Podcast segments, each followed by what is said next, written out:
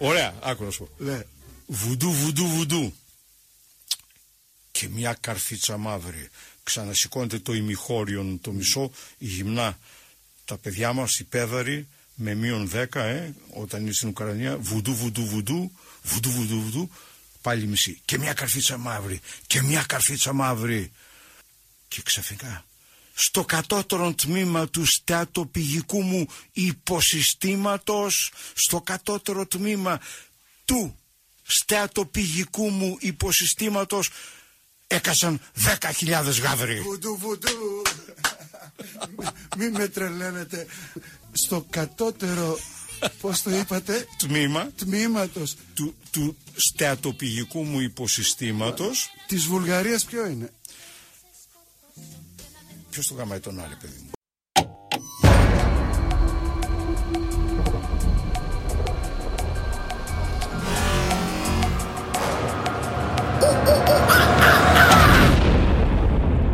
Καλησπέρα, καλησπέρα. Καλησπέρα, καλησπέρα. Καλησπέρα, καλησπέρα. Καλώς ήρθατε σε ακόμη ένα Monkey Bros. Show. Επεισόδιο ενενήντα. Όχι ενενήντα, ογδόντα τέσσερα. ογδόντα τέσσερα. Θα πλησιάσουμε και το ενενήντα και το εκατό και ενδεχομένως και το διακόσια. Ξέρεις να μετράς, βλέπω. Ξέρω. Να σου πω κάτι. Για πες. Πήγα στο Vinyl is Back, στο Wii, που έγινε στη Θεσσαλονίκη εδώ πέρα, μια έκθεση με βινίλια κτλ. Και, και είχε ο άλλος ένα κουτί, όπου στο κουτί έγραφε, ας πούμε, τι, το τιμοκατάλογο του. Okay. Μέσα είχε κασέτες και σι ντι. Ήταν ένα μικρό κουτί παπουτσιών. Και γράφει τα δύο, ε, το ένα δύο ευρώ. Τα δύο πέντε. Τα δύο τέσσερα ευρώ. Okay. Τα τέσσερα οχτώ ευρώ. Τα πέντε δέκα ευρώ. Και ούτω καθεξής. Και συνέχιζε. Εγώ είμαι σε φάση. Κάτσε ρε φίλε. Ήθελα να πω εκεί. Το βγάλω φωτογραφία. Γιατί ναι. Εντάξει ρε πάλι. Ήθελα να του πω. Δηλαδή τα έντεκα πως έχουν και μαλάκια, υπάρχουν και χειρότερα δηλαδή από μένα. Εντάξει, ωραία. Ναι. Monkey Bros. Monkey Bros, μια εκπομπή που ασχολείται με ταινίες, μουσικές, σειρές, βιβλία, άνιμε, κόμιξ κτλ, κτλ. Pop culture για όλα τα γούστα. Είμαστε και ψαγμένοι, είμαστε και από τους κλασικούς. Αλλά Flash δεν θα δούμε. Arrow δεν θα δούμε. Δεν είμαστε τόσο. Δεν ασχολούμαστε με αυτά. Δεν είμαστε όχι, όχι, τόσο. Δεν ασχολούμαστε όχι, με αυτά. Όχι, δεν... όχι. Αν και ακούω ότι η νέα σειρά που έβγαλα η ντι σι σι ντάμπλιου Universe, ας πούμε, το κανάλι του σι ντάμπλιου, η νέα σειρά, η οποία και καλά δεν θα είναι στο ίδιο Universe με τις υπόλοιπες, είναι πολύ καλή. Δεν με ενδιαφέρει ιδιαίτερα να σου πω. Εγώ το λέω έτσι για να αναφερθεί. Για να αναφερθεί. Καλά έκρασε. Πρόσεξε, η σειρά λέγεται Black Lightning και είναι, για έναν, είναι ο, ο πρώτος μαύρος της ντι σι που παίρνει σειρά για τη δικιά του σειρά. Okay. Συν ότι ο ολόκληρος ο χαρακτήρας είναι ο πρώτος μαύρος χαρακτήρας της ντι σι που πήρε κόμιξ δικό του το εβδομήντα κάτι πότε ήταν, τη οποία... το οποίο κόμιξ ήταν απάντηση στο κόμιξ του Luke Cage που έβγαλε η Marvel, γιατί τότε ανέβαιναν, ξέρεις, τα... βλέπανε βασικά ότι στα στατιστικά τους ότι οι μαύροι αγοράζουν κόμιξ. Αν παίζεις μαύρος. Ναι. Okay. Βασικά όχι. Ρε, αλλά... και γενικά. Ε, γενικά, γιατί γι' αυτό δώσανε και το πράσινο φως να βγει ο Luke Cage. Γιατί... ναι, γιατί θα ανακαλύψουν και αυτή την πλευρά, ρε παιδί μου, του καταναλωτή, να το πω έτσι. Ναι, ακριβώς. Οπότε είδαν ότι εκεί έπιασε και βγάλαν και αυτοί το δικό και τους. Και όχι απλά βγάλαν το δικό τους. Πήρανε το συγγραφέα του Luke Cage για να κάνει το δικό τους. Οκ. Okay, ναι. προ... το πρώτο όνομα που είχαν για το κόμιξ εκείνο ήταν Black Bomber.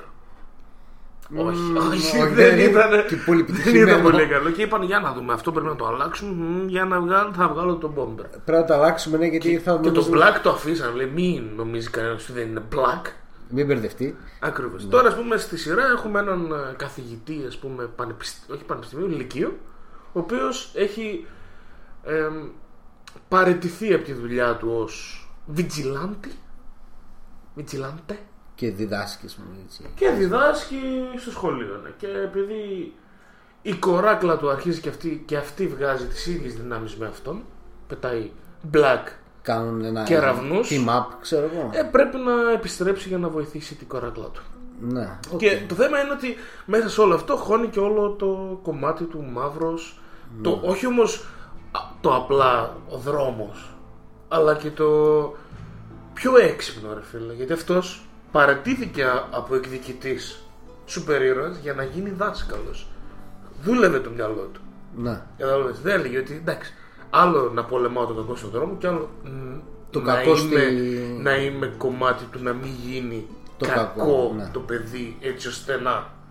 Οκ, okay, ναι, καλό, σωστό, έξυπνο. Ναι, γιατί στην τελική για ποιο λόγο οι μαύροι είναι καταπιεσμένοι και δεν μπορούν να βρουν δουλειές κτλ. Όλα αυτά ξεκινάει από την παιδεία, ρε φίλε. Άμα δεν τους δώσεις δυνατότητες να ξεφύγουν από τον γκέτο, να βρουν λεφτά, πώς δεν θα γίνουν ε, dealers και κλέφτες. Πώς. Ε, dealers τι εννοείς? Δεν έχει σχέση με το. Με το ποιο? Με το θέμα μας μετά. Όχι, όχι. μετά, μετά θα το δούμε. Επίσης ασχολούμαστε και με αθλητισμό. Όχι, δεν ασχολούμαστε. Όχι, όχι, όχι, όχι. Θα ασχοληθούμε με αθλητισμό όταν αποκτήσουμε τεράστια απήχηση, ρε παιδί μου. Δηλαδή, όχι όταν πάμε σε υπουργείο, ας πούμε. Όχι, πρέπει να ασχοληθούμε πρέπει... με αθλητισμό για να έχουμε τεράστια είναι, απήχηση. Ναι, είναι, όταν αποκτήσουμε μεγάλη ποιότητα. Mm-hmm. Τότε θα ασχοληθούμε με αθλητισμό. Θυμάσαι, γιατί... θυμάσαι όταν βλέπαμε τα στατιστικά των ε, ραδιοφώνων στην Θεσσαλονίκη. Ποιο ήταν πρώτο? Ε, αθλητικό νομίζω. Το Μετρόπολης. Το Μετρόπολης, ένα πολύ ποιοτικό ραδιόφωνο που έχει κάτι καλεσμένους όπως ο Ζουράρης, το κλιπάκι που, αρκείς, που ακούσατε στην αρχή. Και... ναι, φαντάζομαι ότι ο υπουργός Καταλαβαίνεις... παιδείας είναι ένας ε, άνθρωπος του πνεύματος. Σίγουρα έχει βαθύ πνεύμα. Φεν... Έχει ένα... Η αλήθεια είναι ότι έχει ένα πνεύμα βαθύ. Έχει μια καλλιέργεια. Ναι. Τώρα κάπου έχει λασκάρει κάτι, σίγουρα, ναι. Πάντα είχε μάλλον έτσι ένα, κάτι το λασκαρισμένο. Απλά σου, όχι, δείχνει, λί... σου δείχνει λίγο την κατάδια της πολιτικής μας. Πολιτικής και κοινωνικής τέτοιες. Όχι. Είναι... Ξέρεις, πάει πακέτο. Ξέρεις τι είναι για μένα ο Ζουράρης? Αυτό που άκουσα τώρα. Είναι ένας απλός άνθρωπος. Ένας απλός μαλάκας παοκτζής. Αυτό είναι. Τίποτα άλλο. Τίποτα άλλο. Γιατί αυτός ο άνθρωπος, ο οποίος μετά, εγώ το διάβασα μετά αφού γίνανε οι φασαρίες, ρε, αυτός είναι ο πρόεδρος του κόμματος Πυρίκαυστος Ελλάς. Εγώ αυτές τις αφήσεις του Πυρίκαυστου τις βλέπω στις στάσεις, τις διαβάζω γιατί είναι μπλε κόκκινο. Ναι.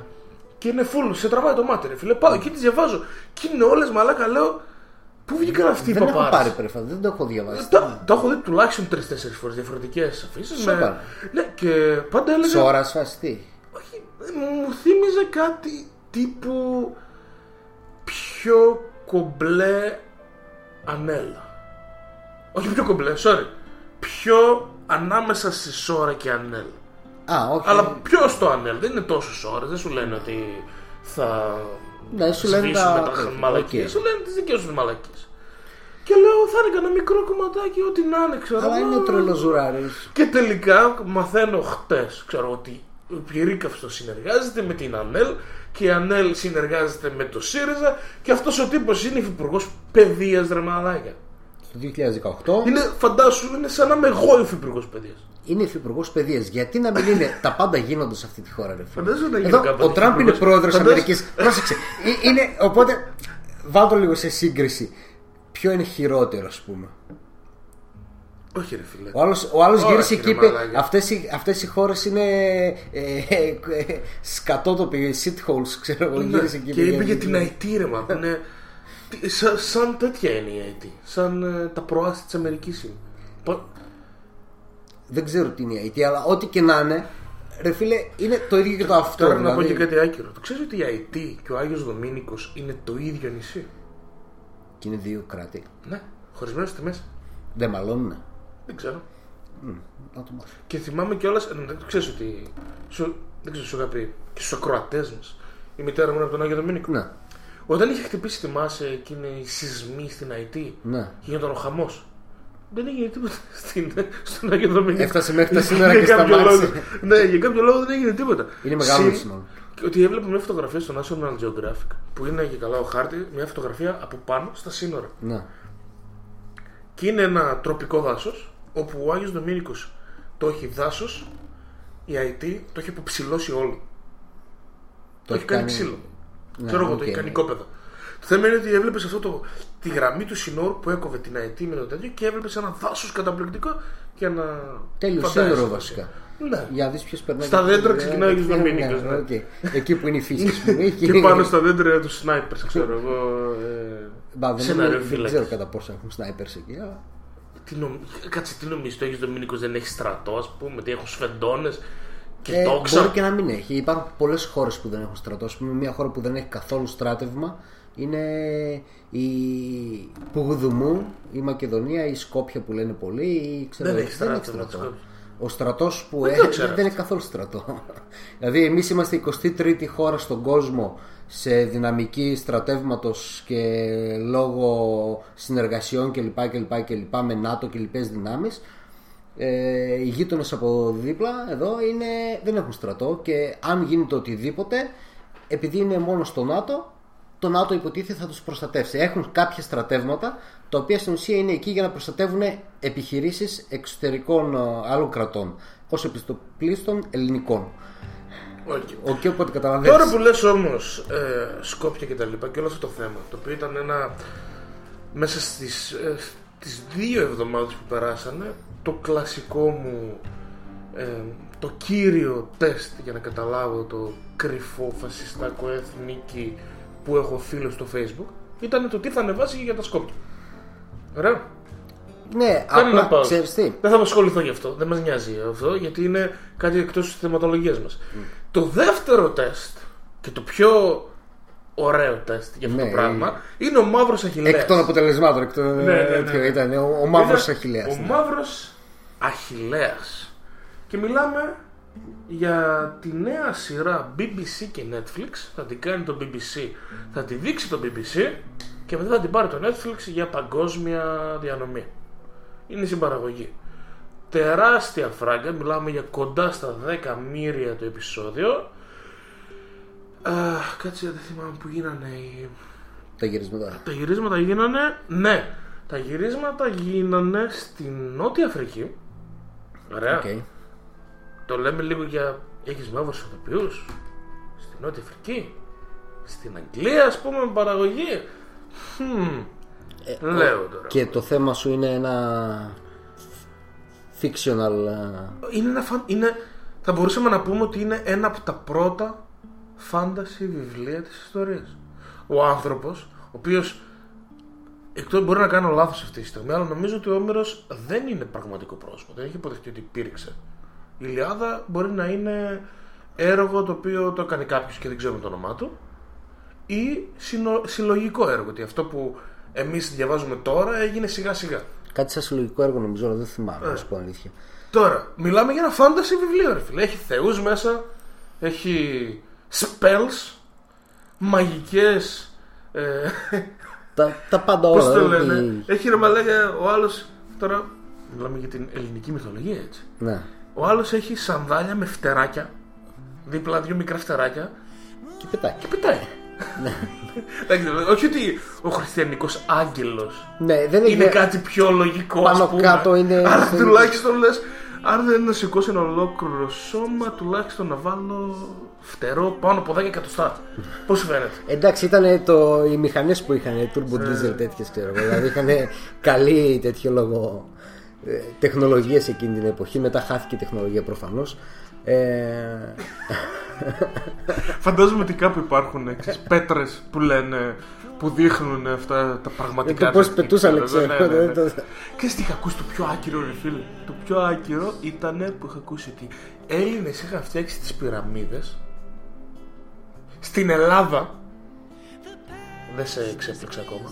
Όχι. Και τις πήγανε από στην Μαλακία, Αίγυπτο δεν... με ελικόπτερα.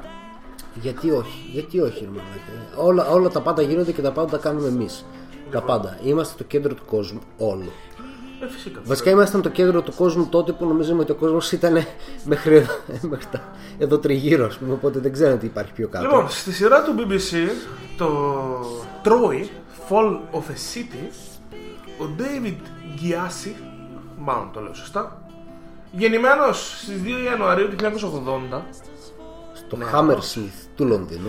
Έτσι, ακριβώς. Ο οποίος έχει παίξει, πρόσεξε με λίγο, Interstellar, Cloud Atlas, Dark Knight Rises.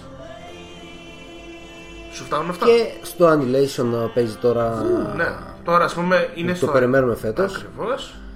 Πώς σου φαίνονται αυτές οι ταινιούλες?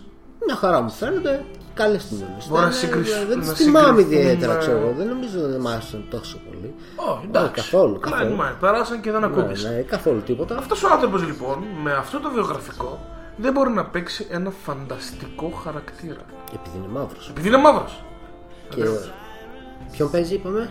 Τον Αχιλλέα. Τον Αχιλλέα. Ναι, ο Αχιλλέας ως γνωστό, ρε παιδί μου, όπως και ο Χριστός, ήταν κατάληφος. Δεν υπήρχε. Ήταν σαν να είναι Σκοτσέζος, ξέρω εγώ, ξέρεις, και από εκεί πάνω που είναι τέρμα. Που έλεγε ο άλλος στο stand-up comedy ότι φαίνονται οι φλέβες του, ρε φίλε. Δεν, δεν μπορείς να είσαι φυσιολογικός. Το βλέπω προχθές, δεν θυμάμαι ποια ήταν. Ε, το το καλύτερο είναι. Όμως, ναι, η απάντηση. Η, ε, η, όχι, μάλλον, όχι η πρώτη απάντηση. Η, το, το μήνυμα που είχε. Το ωραίο πριν το μήνυμα ήταν ότι ανεβάζω εγώ το σχόλιο μου. Ωραία. Και μέσα σε πέντε λεπτά βλέπω μείον τρία likes μες στη σελίδα και είμαι σε φάση. Α! Καλό. Μια χαρά έκανα σχόλιο. Μια χαρά καλό σχόλιο έγραψα. Το ακόμα πιο καλό είναι ότι έχεις μόνο μείον τρία likes. Πάνω απ' όλα είναι καλό ότι έχεις μόνο τρία. Αν έχεις πενήντα, ας πούμε, θα ήταν πρόβλημα. Άρα. Και τώρα μας έρχεται ένα μήνυμα private μέσα στη σελίδα. Ένας άνθρωπος ο οποίος θέλει να σχολιάσει για αυτά που γράψαμε, θέλει να μην γράψει δημόσια, οπότε και εμείς δεν θα πούμε ποιο είναι το όνομά του προφανώς, όμως μας γράφει σε άπτεστα γκρίκλις, νούμερα, γράμματα, ε, σύμβολα, τα πάντα όλα είναι μέσα. Θα μπορούσε να μας στείλει και σε emojis. Θα μπορούσε. Ο οποίος μας γράφει τα εξής. Θα το διαβάσω για να... όσο μπορώ. Όσο μπορώ. Λοιπόν, πρώτον. Όχι, κάτσε. Δεν θα το διαβάσω όλο γιατί. Είναι πάρα ε, πολύ γάμα, και δεν είναι. Είναι και μεγάλο. Λοιπόν, Πρώτα, το, το καλύτερο είναι ότι φαντάσου μια πρόταση. Λέει: η μυθολογία είναι πέρα για πέρα αληθινή ιστορία. Με λογοτεχνικά στοιχεία. Έχει. Η μυθολογία. Είναι για πέρα για πέρα αληθινή ιστορία. Ναι. Οκ. Okay. Και έχει αποδειχθεί άπειρες φορές. Δηλαδή, αν αποδειχθεί μία φορά, μετά μπορεί να αποδειχθεί και άλλες φορές. Ε, ναι. Δεν χρειάζεται αυτό μόνο μία απόδειξη. Δηλαδή, δίκαιο, δεν χρειάζεται ας πούμε, να αποδείξει κάποιος τη βαρύτητα, πρέπει να αποδείξουν άλλοι διακόσιοι τη βαρύτητα. Αν αποδειχθεί μία φορά και πεις ένα συν ένα είναι δύο παράδειγμα. Οκ, okay, αποδεικνύεται. Πρέπει να το αποδείξεις πάλι και δεν πάλι. Δεν ξέρω με ειρωνεύεσαι. Έτσι είναι. Ναι, έτσι πρέπει. Αλλά... Ένας να αποδείξει κάτι δεν λέει κάτι. Πρέπει να το αποδείξουν πολλοί. Και αυτό έχει αποδειχθεί άπειρες φορές. Δεν πρέπει να αποδειχθεί και από άλλους. Πρέπει. Αποδεικνύεται, βγαίνει το πόρισμα, αποδεικνύεται τέτοιο και οι άλλοι συμφωνούν, το τεστάρουν και συμφωνούν ότι είναι σωστό το. Πολύ ωραία. Οπότε δεν αποδεικνύεται πάλι. Δες τώρα πως γίνεται εδώ πέρα. Ένας άνθρωπος που μας λέει ότι έχει αποδειχθεί κάτι άπειρες φορές. Το και δεύτερο, το ξέρει προφανώς. Το δεύτερο πράγμα που γράφει και είναι το μόνο που θέλω να ασχοληθώ είναι το εξής. Δεύτερον μου λέει, στην Αμερική υπάρχει νόμος που απαγορεύει να γυρίζονται ταινίες με έψιλον. Καλά, είναι στα γκρίκλις, δεν, δεν παίζει oh, ρόλο. Yeah, δεν, ξέρω, yeah. δεν ξέρω αν είναι, τι είναι το σωστό και τι λάθος τώρα εδώ. Ναι, γιατί εδώ το υπάρχουν με ύψιλον, ας πούμε, γκρίκλις ύψιλον. Τέλος πάντων, απαγορεύει να γυρίζονται ταινίες χωρίς, χωρίς να... να υπάρχουν μαύροι μέσα, το οποίο δεν συμβαίνει πουθενά αλλού στον κόσμο και το θεωρώ ό,τι πιο ρατσιστικό. Μόνο με αυτό θα ασχοληθώ. Ξέρεις γιατί? Αφήνουμε, γιατί στην, άκρη, αφήνουμε στην άκρη το γεγονός ότι, ότι η σειρά θα είναι βρετανική παραγωγή. Ναι, okay, ναι. Δεν είναι στην Αμερική, οπότε είναι ένας ωκεανός ανάμεσα που τους χωρίζεις, ας πούμε, και ένα διαφορετικό κράτος. Οπότε έτσι κι αλλιώς, σαν δεν δεύτερο. Δεν τι σημασία έχει αυτό. Μάλλον δεν έχει καμία σημασία. Της... Που... Αμερική ισχύουν σε όλο τον κόσμο, ας πούμε, γιατί είναι το καλύτερο κράτος, ας πούμε, στον κόσμο και όλοι, ξέρω εγώ, ασχολούνται με τους νόμους της Αμερικής. Ισχύει για όλους μας. Ακριβώς. Το ψάξες. Τι έψαξες? Και τι έψαξες να βρεις? Το ψάξα και βρήκα μία έρευνα. Κάτσε να πούμε και ποιανού έρευνα είναι. Είναι έρευνα Inequality in seven hundred popular films. Εξετάζουνε ε, gender, race, ελ τζι μπι τι status από το δύο χιλιάδες επτά μέχρι το δύο χιλιάδες δεκατέσσερα. Όταν λέμε επτακόσια popular σημαίνει εκατό ταινίες οι πιο ε, με τα περισσότερα φράγκα κάθε χρονιάς. Ναι. Ωραία. Περνάμε το gender και τα λοιπά για να πάμε κατευθείαν στο race. Ωραία. Ωραία. Μπλα μπλα μπλα, περνάω ό,τι λέει και φτάνω εδώ που λέει ότι το δύο χιλιάδες δεκατέσσερα δεκαεπτά ταινίες, τώρα μιλώντας όχι δεκαεπτά, για τις top. Ναι, μιλάμε για τις εκατό πιο ωραία. Δεν είχαν ούτε έναν μαύρο ή ε, African American speaking character. Okay. Okay. Ούτε έναν. Όχι απλά λίγους. Δεν είχαν κανένα. Και όχι στο σύνολο των ταινιών. Δεν είναι απαραίτητα κακό. Οκ. Okay. Γιατί μπορεί μια Ξαντά, ιστορία, ρε παιδί μπορεί μου. Μπορεί να ήταν στην Αλάσκα. Ναι, δεν, ήταν, δε, δε, αλλά δε, δεν νομίζω ότι μια ταινία ότι στην Αλάσκα είναι κα... στις εκατό. Δεν είναι απαραίτητα κακό, αλλά δεν σημαίνει όμως ότι είναι και καλό, ναι, γιατί βλέπεις ένα ποσοστό, ρε παιδί μου, που είναι αρκετά μεγάλο. Okay. Λοιπόν, αυτό που μου άρεσε είναι το εξής, ότι λέει ότι στα, στα animation είναι ακόμα χειρότερα τα πράγματα. Ωραία.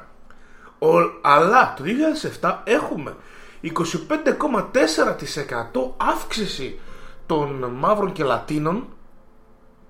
Ωραία. Που παίζουν σε ταινία. Μόνο που οι μισοί στο σύνολο παίζουν στην ίδια ταινία. Το The Book of Life, που είναι μεξικάνικη παραγωγή. Α, οκ. Okay. ναι, ναι, οπότε λίγο το ποσοστό είναι γελίο. Γελίο. Ε... Και έτσι όπως μιλάμε για. Και που το ψάξες τόσο πολύ, ρε παιδί μου, δεν το χρειάζονταν καν τόσο ψάξιμο. Okay. Καλά έκανες και το ψάξες. Αυτό με έκανε. Από όλες τις μαλακίες που λέει, αυτό θεωρείται. Ε, ακούγεται θεωρία συνωμοσίας. Και είναι θεωρία συνωμοσίας. Είναι. Δεν ακούγεται. Είναι, είναι δεν μια... ξέρω που τα άκουσε καν, φίλε. Κοίταξε, ε, ε, είναι μια φανταστική. Ε, είναι ένα φανταστικό γεγονός που βασίζεται σε ένα φανταστικό νόμο που υπάρχει πραγματικά. Τι λες τρελά μου. Εξήγησε το. Μα ό,τι είπε και αυτός. Α, οκ, εντάξει. Ό,τι είπε και αυτός. Είναι μια φανταστική θεωρία. Είναι μια φανταστικός νόμος που υπάρχει στην πραγματικότητα. Αυτό που θες να πεις είναι ότι κάθε θεωρία συνωμοσίας είναι αληθινές συνωμοσίες με λογοτεχνικά στοιχεία. Ναι, όπου θα μπορούσες να το πεις πιο σωστά. Λοιπόν, πάμε παρακάτω στα θέματά μας, όπου σε έχω εδώ πέρα ότι πριν από μερικές ημέρες η απαγόρευση δημόσιας προβολής ταινίας στη Σαουδική Αραβία, δηλαδή στη Σαουδική Αραβία δεν βλέπαν ταινίες σε κινηματογράφους. Όχι μόνο ταινίες. Είναι βλέπουν, το καθεστώς δεν τέτοιο που όχι μόνο σπίτι τους μπορούν να δουν ό,τι γουστάρουν. Άμα θυμάσαι πριν από μήνες που μιλούσαμε για το πρώτο κόμικον στη Σαουδική Αραβία, εκεί είχα διαβάσει ότι ναι, ταινίες σπίτι σου μπορείς να δεις ό,τι γουστάρεις. Έξω δεν μπορείς. Έξω δεν, υπάρχουν, δεν υπάρχει κινηματογράφη, δεν υπάρχουν.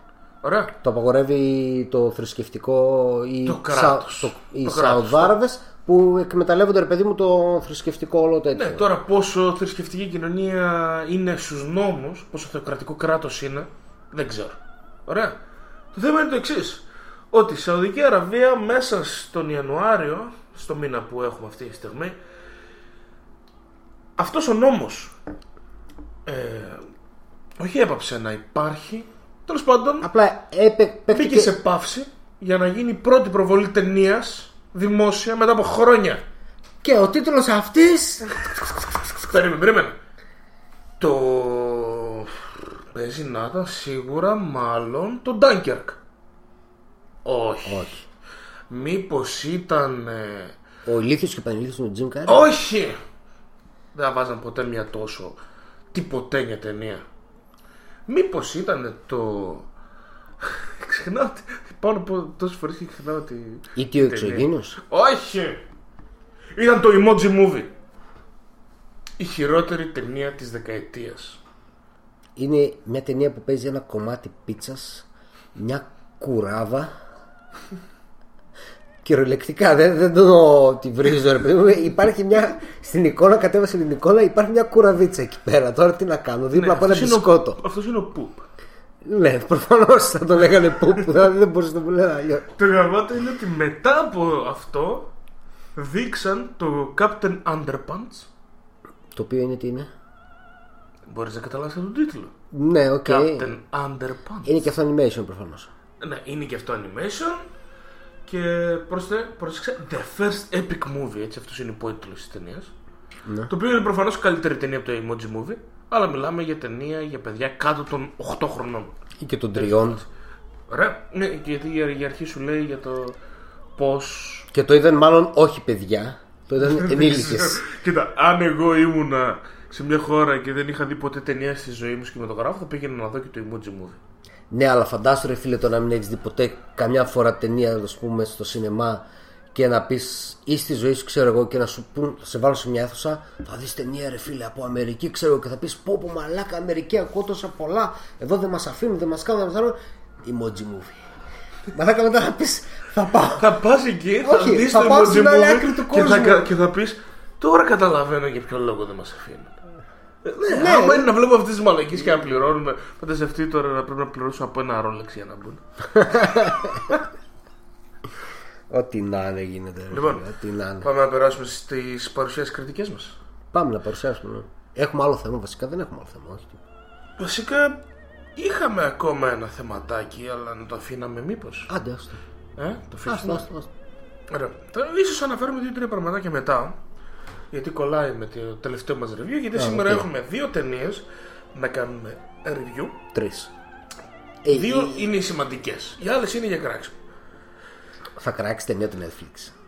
Δεν και παραγωγή του Netflix. Δεν θα την κράξω. Δεν ήταν τόσο κακό. Θέλω να κατουρίσω στο πτώμα της. Δεν ήταν τόσο κακό. Στον τάφο της να κατουρίσω. Τώρα αντιστρέφονται οι ρόλοι. ε, δεν είναι τόσο κακό. Όχι, δεν... την είδες. Την είδα. Ναι. Μετά, μετά, μετά.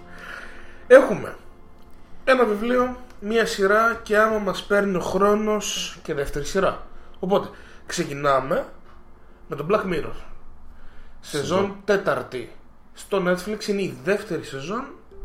Έξι επεισόδια ήταν η τρίτη σεζόν. Έξι επεισόδια και η τέταρτη. Είναι η δεύτερη σεζόν στο Netflix. Οι ακριβώς. Δύο πρώτες ήταν στο Channel φορ, ναι. Το αγγλικό κανάλι, το οποίο όταν εγώ είδα τον Black Mirror πρώτη φορά είχα μείνει μαλάκας. Και ήταν τα πρώτα επεισόδια. Το... με το γουρούνι, με τον... Ναι, ναι, τρομερό το πρώτο επεισόδιο. Τρομερό. Σε κανένα δεν αρέσει ρε φίλε. Είναι... Κοίτα, δεν είναι τόσο Black Mirror. Άμα θυμάσαι εκείνο το επεισόδιο δεν έχει τίποτα τόσο sci-fi. Το sci-fi του είναι απλά το, σχόλιο το Twitter το, το, το, το, και το YouTube και τα σχόλια. Ναι, το σχόλιο που κάνει πάνω σε αυτό τον το κόσμο, ας πούμε. Ακριβώς. Το δεύτερο όμως φίλε, όπου παίζει ο πρωταγωνιστής του Get Out. Στο δεύτερο. Ναι. Μαλάκα, είχα μείνει. Είχα μείνει μαλάκας. Εγώ το είχα αφήσει μετά την πρώτη σεζόν, δεν είδα δεύτερη, δεν είδα τρίτη. Παρόλο που εσύ την εκθήσεις πάρα πολύ, σ' άρεσε πάρα η πολύ. Δεύτερη. Κοίτα, εγώ δεν εκθίζω στο. Την εκθέσεις στο. Σου σω... άρεσε, ρε παιδί μου. Στο Black Mirror δεν μιλάς για σεζόν. Μιλάς για ξεχωριστά επεισόδια. Ναι, γενικά όμως λες αξίζει να το δεις, ρε παιδί μου. Σου λέει θα το δεις, ας πούμε. Για πεις, μένα, αυτό ακόμα με και μετά από όλα αυτά, το White Bear, σεζόν δύο, επεισόδιο δύο του Black Mirror. Είναι το καλύτερο Black Mirror. Ναι. Έχει τα πάντα μέσα. Σε βάζει να νομίζεις ότι είσαι σε, πώς θα αποκαλύπτει, καταστροφή του κόσμου και τα λοιπά. Είναι ένα horror του στυλ ε, όχι invasion, αυτά που είναι σε φάση road trip και κυνήγητα, ναι, ναι, και τα λοιπά, πώς λέγεται αυτό. Ναι, okay. Και στο τέλος καταλήγει να μην είναι όλα αυτά, να είναι συντελική horror ατμοσφαιρικό και ψυχολογικό. Και αντιγέφυλλο. Καταπληκτικό επεισόδιο. Τώρα φτάνουμε στην τέταρτη σεζόν, όπου εμένα η προηγούμενη μου άρεσε, αλλά το επεισόδιο που πήρε την, το Emmy, το Σαν Τζουνιπέρο, ναι, είναι και το επεισόδιο που εμένα, ας πούμε, μου έδειξε ότι το Black Mirror άλλαξε. Αμερικανοποιήθηκε. Πλέον το Black για καλό Mirror... ή για κακό. Sorry για το... Για καλό ή για κακό. Κοίτα, το επεισόδιο είναι πάρα πολύ ωραίο και γι' αυτό το λόγο πήρε και το Emmy. Ωραία. Ερμηνείες, θέμα κτλ. Αλλά έχει happy fucking end. Και το Black Mirror δεν είναι για happy end, λέω εγώ. Θυμάμαι με το, την κριτική μου. Θα το δω Ά, το επεισόδιο. Γιατί δω το... αυτό ήταν τέτοιο, ότι κάθε επεισόδιο σ' άφηνε τρομαγμένο για τα πράγματα που θα έρθουν, ρε φίλε. Και αυτό, αυτό με συντάραζε εμένα. Το Σαν Τζουνιπέρο, ας πούμε, ήταν σε φάση μακάρι να το έχω κι εγώ. Κατάλαβες. Τόσο καλό. Τόσο καλό. Είναι τόσο, τόσο θετικό. Τόσο happy end, ναι. Φίλε. Δηλαδή το πέθανε και παίρνανε την νοημοσύνη σου και τη βάζανε στον υπολογιστή να είναι forever με την αγάπη του και να παρτάρει. Ε, προφανώς και το θέλω. Ναι, σωστό. Ναι. Σωστό, σωστό, σωστό. Έτσι δεν είναι. Ε, αυτό. Εδώ δεν είχε κάποιο happy end τέτοιο είχε στην τέταρτη σεζόν. Είχε. Το happy end, ε, το επεισόδιο που είναι το ίδιο, είναι το Hang the ντι τζέι. Α, που φεύγουν, που βγαίνουν τα ραντεβού. Ναι, ακριβώς. Καλό επεισόδιο όμως. Μ' άρεσε. Δηλαδή, δεν με χάλα, δεν με χάλασε, ούτε το άλλο με χάλασε. Είναι πάρα πολύ ωραίο επεισόδιο. Τελείω. Εγώ σου λέω που απήχα για δύο σεζόν, δεν το βλέπα. Ε, μ' άρεσε, ειδικά με το που... Είχα χάσει τελείως επαφή, ρε παιδί μου, από το πνεύμα του τέτοιου της, ε, της σειράς. Και μπαίνοντας να δω, λέω: Οκ, okay, ήμουνα σε φάση να ξεκινήσω από το πρώτο ή να ξεκινήσω ένα random τέτοιο, ρε παιδί μου, να μην το πάμε σειρά για κάποιο λόγο. Και για βάλτε λίγο με σειρά τα ποια επεισόδια ήταν. Ε... Το έχεις το έχεις εκεί πάνω. Το έχεις εκεί πάνω, φίλε μου, αριστερά, αριστερά. Ε... Μπορώ να πω ότι. Βάλε ρε εσύ. Πονώ την τεχνολογία σου μέσα. Τέσσερα. Ναι, σωστά. Ε, το γιου ες ες Callister. Ναι. Πολύ λόγος έγινε. Ήταν πάρα πολύ ωραίο επεισόδιο. Και το ε, ωραίο στο ε, ήταν... επεισόδιο ήταν ότι διαφημίστηκε τόσο πολύ σαν Star Trek spoof και ναι. Τελικά δεν ήταν καθόλου. Δεν ήταν καθόλου αυτό. Μ' άρεσε πολύ. Ε, ναι, δεν ήξερα τι. Ξεκινάει και λέω: Οκ. Okay, Ε, δεν βλέπω πάρα πολύ καλά να πάει η φάση. Δεν ξέρω γιατί. Δεν μου κάτσε στην αρχή καλά. Αλλά λίγο μετά τα πρώτα λεπτά, μόλις έπιασα λίγο το τι παίζει, εκεί ψήθηκα, ρε παιδί μου, γούσταρα το τέτοιο. Και όντως είναι λίγο φάση Star Trek. Mm-hmm. Όσον αφορά τις τηλετενίες που κάνανε, τις σειρές που κάνανε, ρε παιδί μου. Δηλαδή είχε αυτό το, το kit στο τέτοιο, ρε παιδί μου. Ε, αλλά για τα... κάποιο λόγο. Για κάποιο λόγο, Πα... ναι. Ποιο ήταν το αγαπημένο σου επεισόδιο, ποιο νομίζω ήταν το πιο δυνατό? Το αγαπημένο μου. Το αγαπημένο μου ήταν το. Το δεύτερο, ποιο ήταν το Archangel. Το Archangel ήταν με, το... με την κόρη. Με την κόρη, αυτό ήταν. Το δεύτερο. Μ' άρεσε πάρα πολύ γιατί μ' άρεσε το... η όλη ουσία πίσω από αυτό, ρε παιδί μου. Το ότι δεν είναι. Αυτό το καλό το να, να μην αποτρέπεις, ας πούμε, το παιδί να μην έρθεις σε καμία επαφή, ας πούμε, με βία, με κάτι που θα την ανησυχήσει, με κάτι που θα την αναστατώσει, ρε παιδί μου. Γιατί όταν νομοτελειακά θα έρθει κάποια στιγμή αντιμέτωπη με αυτό και θα αντιδράσεις σε αυτό, η αντίδρασή της θα είναι τελείως λάθος. Όπως και ήταν, ας πούμε, το ίδιο. Δηλαδή δεν έχει καμία ε, επαφή με το τι έκανε τη στιγμή που αντέδρασε βία. Parenting δηλαδή. Ε? Parenting. Ναι, σωστό. Okay. Άσχετο, ναι. Με τον Black Mirror μιλάμε ότι μην κάνεις το παιδί σου. Δεν ήταν άσχετο ιδιαίτερα με τον Black Mirror. Ήταν... Δεν ήταν τόσο άσχετο με τον Black Mirror γιατί σου λέει αυτό έρχεται. Έρχεται να, κάτι τέτοιο. Ήδη του γίνεται. Ναι, ήδη μπορείς να το κλειδώσεις το παιδί σου, να μην βγαίνει, να μην κάνει, να μοιράει, να παίζει μόνο. Να μην δει με... τίποτα, τίποτα δηλαδή το που υπέχει. Ας πούμε, μπορεί να, δεις, να δει ένα παιδί, ένα animation ε, ή ένα παιδικό, ας πούμε, που λέγαμε παλιά, οκ, okay, για εκείνες ηλικίες, ξέρω εγώ. Ε, από τα κλασικά πλέον, ρε παιδί μου, όχι τώρα τελευταίες δεκαετίες, δεκαπενταετίες, μιλάμε για πιο κλασικά. Ε, και θα επιλέξει γονιός να πει όχι αυτό γιατί είναι λίγο βίαιο, ξέρω εγώ. Mm. Εντάξει, δεν θα δείξει, ας πούμε, καμία σπλατεριά, ρε φίλε. Θα δείξει κάτι που θα το φέρει λίγο με μια... βυζάκι, ρε βούς. Όχι, τι βυζάκι θα δείξει. Θα δείξει κάτι που θα το φέρει το απλά με μια επαφή ήταν. Λίγο με τον κόσμο, από τη δικιά του ηλικία, από το δικό του το... τη ματιά, το πώς θα αντιληφθεί και να μπει σιγά σιγά να καταλάβει ότι δεν υπάρχει μόνο το καλό, η μαμά, ο μπαμπάς και όλοι χαρούμενοι τραλή, τραλή. Υπάρχουν και άλλα πραγματάκια. Γιατί σε κάποια φάση θα έρθει η ώρα που θα σοκαριστεί από κάτι και θα ξέρει πώς να αντιδράσει. Mm. Το One Piece που είναι ένα από τα μεγαλύτερα animation που έχουν βγει στη, στον κόσμο, ρε, έχει ένα χαρακτήρα, τον μάγειρα, ο οποίος καπνίζει. Είναι όλη την ώρα με ένα τσιγάρο στο στόμα. Όταν μαγειρεύει. Όλη την ώρα. Ω, σώσο. Είναι το flavor. Ναι, ναι, οκ. Στρέψε. Στην Αμερική όταν το πήραν, αντικατεστήσαν σε όλες τις σκηνές το τσιγάρο, το με, τσιγάρο με ένα γλυφιτζούρι. Είδα τον γλυφί, δεν ξέρω. Ναι, κατάλαβα.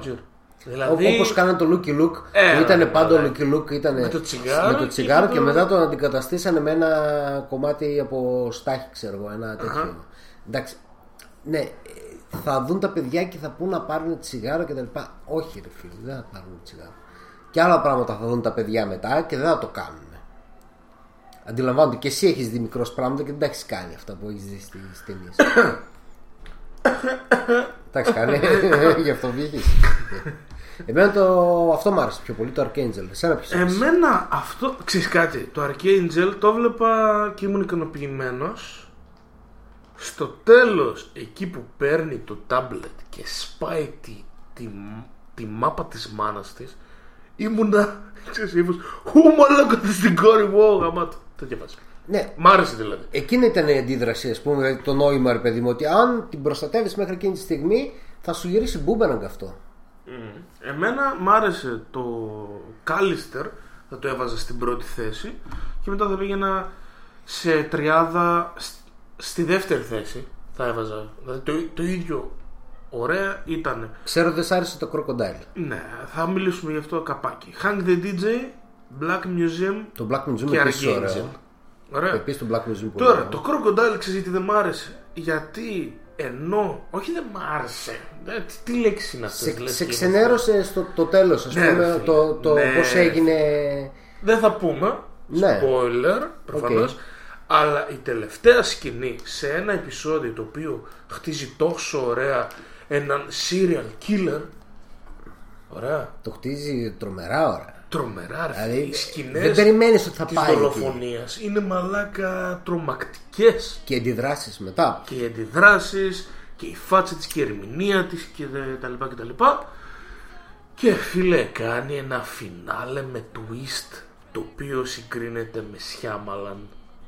Αλλά στο κακό του. Με το πολύ κακό του. Ναι. Πολύ, εντάξει, κακό. Πολύ κακό, όχι, αλλά ναι. Ήτανε, όχι, πολύ κακό, ήτανε αδύναμο όλο παιδί. Ξέρεις γιατί πολύ κακό? Γιατί στην ουσία κανείς δεν μαθαίνει κάτι από αυτό. Καταλάβες. Είναι απλά μια μαλακία για να τελειώσει το επεισόδιο. Θα μου άρεσε περισσότερο αν τελείωνε και να μην, και να μην γινόταν αυτό. Καταλάβες. Έτσι, ψιλοαόριστα ρε παιδί μου το ποιος έγινε, τι έγινε. Ναι, να μην γινόταν αυτό. Και αυτό. Και να συνεχίσαμε τη ζωούλα μας. Θα μου άρεσε περισσότερο. Ναι, ίσως. Θα με έβαζε μπορούσε... περισσότερο. Και θα ήταν και πιο Black Mirror, φίλε. Ότι δεν υπάρχει happy end. Είναι σκατά τα πράγματα. Η τεχνολογία θα μας γαμίσει. Αυτό είναι το, το... Και το Metalhead δεν ήταν ιδιαίτερα καλό. Το Metalhead, ρε φίλε. Όσον αφορά να. Το. Όσον αφορά το production value, ρε παιδί μου, ήταν φτωχός σε παραγωγή. Δηλαδή έβλεπες το εφέ και ήταν λίγο... Αλλά ήταν και το πιο ambitious απ' την άλλη. Ήτανε... Είχε μέσα ρομποτικά σκυλιά, ρε φίλε. Ναι, αυτό ήταν καλό. Okay. Αυτό ήταν καλό. Ναι, ναι, αλλά... Αλλά, ξέρω εγώ, είναι μερικά μύρια πίσω το budget για να το κάνει αυτό. Ήταν και ασπρόμαυρο, έχει τόσα πολλά καλά στοιχεία. Όμως, το χάνει, ρε φίλε. Και ειδικά το τέλος που δεν το πιασα, δεν κατάλαβα το τέλος. Το, τέλος, η τελευταία, το τελευταίο κλικ που και καλά θα μάθεις έδειχνε κάτι. Αυτό που ψάχνανε δηλαδή μέσα στην, ε, στην αποθήκη. Δεν κατάλαβα τι ήταν. Ε, ε, τι ήτανε. Δεν χρειάζεται να το πούμε τώρα. Απλά φαντάζομαι ότι μπαίνω εγώ, διαβάζω αναλύσεις, θεωρίες κτλ. Αυτή τη μαλακία δεν κατάλαβα τι ήταν. Και δεν χρειάζεται ότι να το και καλά ήταν να... Δεν χρειάζεται. Δεν θα σπολάρω το ότι βρήκανε. Όχι. Όχι, λέω απλά ότι ήταν η ανάγκη, ρε παιδί μου, του γονιού, ας πούμε, να, να φέρει λίγο το παιδί ε, σε μία... Αυτό δεν μ' αρέσει εμένα, ας πούμε. Τι, η ανάγκη του γονιού να του φέρει... Και καλά κάτι... να φέρει μια χαρά στο παιδί, ρε παιδί μου, και λες, ναι, είναι ηλίθιο, γιατί... τρία άτομα. Είναι ηλίθιο γιατί κινδυνεύεις, ας πούμε, για κάτι τόσο χαζό, ας πούμε. Mm. Δύο πράγματα για να κλείσουμε τον Black Mirror είναι ότι όλα τα επεισόδια έχουν γυναίκες πρωταγωνίστρες. Ωραία. Και... Να πω κιόλας ότι στο Archangel σκηνοθέτης... Υπάρχει νόμος που λέει. Μάλλον, μάλλον. Και σκηνοθέτης... Α, ναι, σωστό. Είναι η Jodie Foster. Πολύ καλή στο δουλειά. Archangel. Πάρα πολύ καλή δουλειά. Μήπως να περιμένουμε να δούμε κανένα χοροράκι από την Jodie Foster? Γιατί όχι. Γιατί όχι. Το έκανε το γροτικό. Θα ήταν, ναι, θα ήταν καλή ιδέα. Τώρα αυτό το παίρνεις, το δίνεις σε ένα σι ντι να το διαβάσουν οι executives για να πάρεις το μπατζετάκι σου. Πας Blumhouse και παίρνεις πέντε εκατομμύρια. Όχι Blumhouse, όχι Blumhouse. Ε, γιατί είσαι Jodie Foster. πέντε μοίρια, κατάλαβες. Σε μια άλλη εταιρεία, γιατί εκμεταλλεύεται πάρα πολύ το είδος. Είναι η εταιρεία που έχει, ρε παιδί μου, ταινίες τρόμου και έχει ανεβάσει το είδος πάρα πολύ και χαιρόμαστε γι' αυτό, ας πούμε, γιατί βλέπεις καλές ταινίες. Αλλά θες ένα πιο έξυπνο σενάριο, οπότε το θες από μια και εταιρεία παραγωγής. Για το Blumhouse, φίλε. Ναι, οκ, okay, εντάξει. Blumhouse. Ο σκηνοθέτης κάνει. Εντάξει, δεκτών, δεκτών. Απλά okay. μέσα σε αυτές τις τύπες που βγάζει, βγάζει πολύ, ναι. πολύ σαβούρα.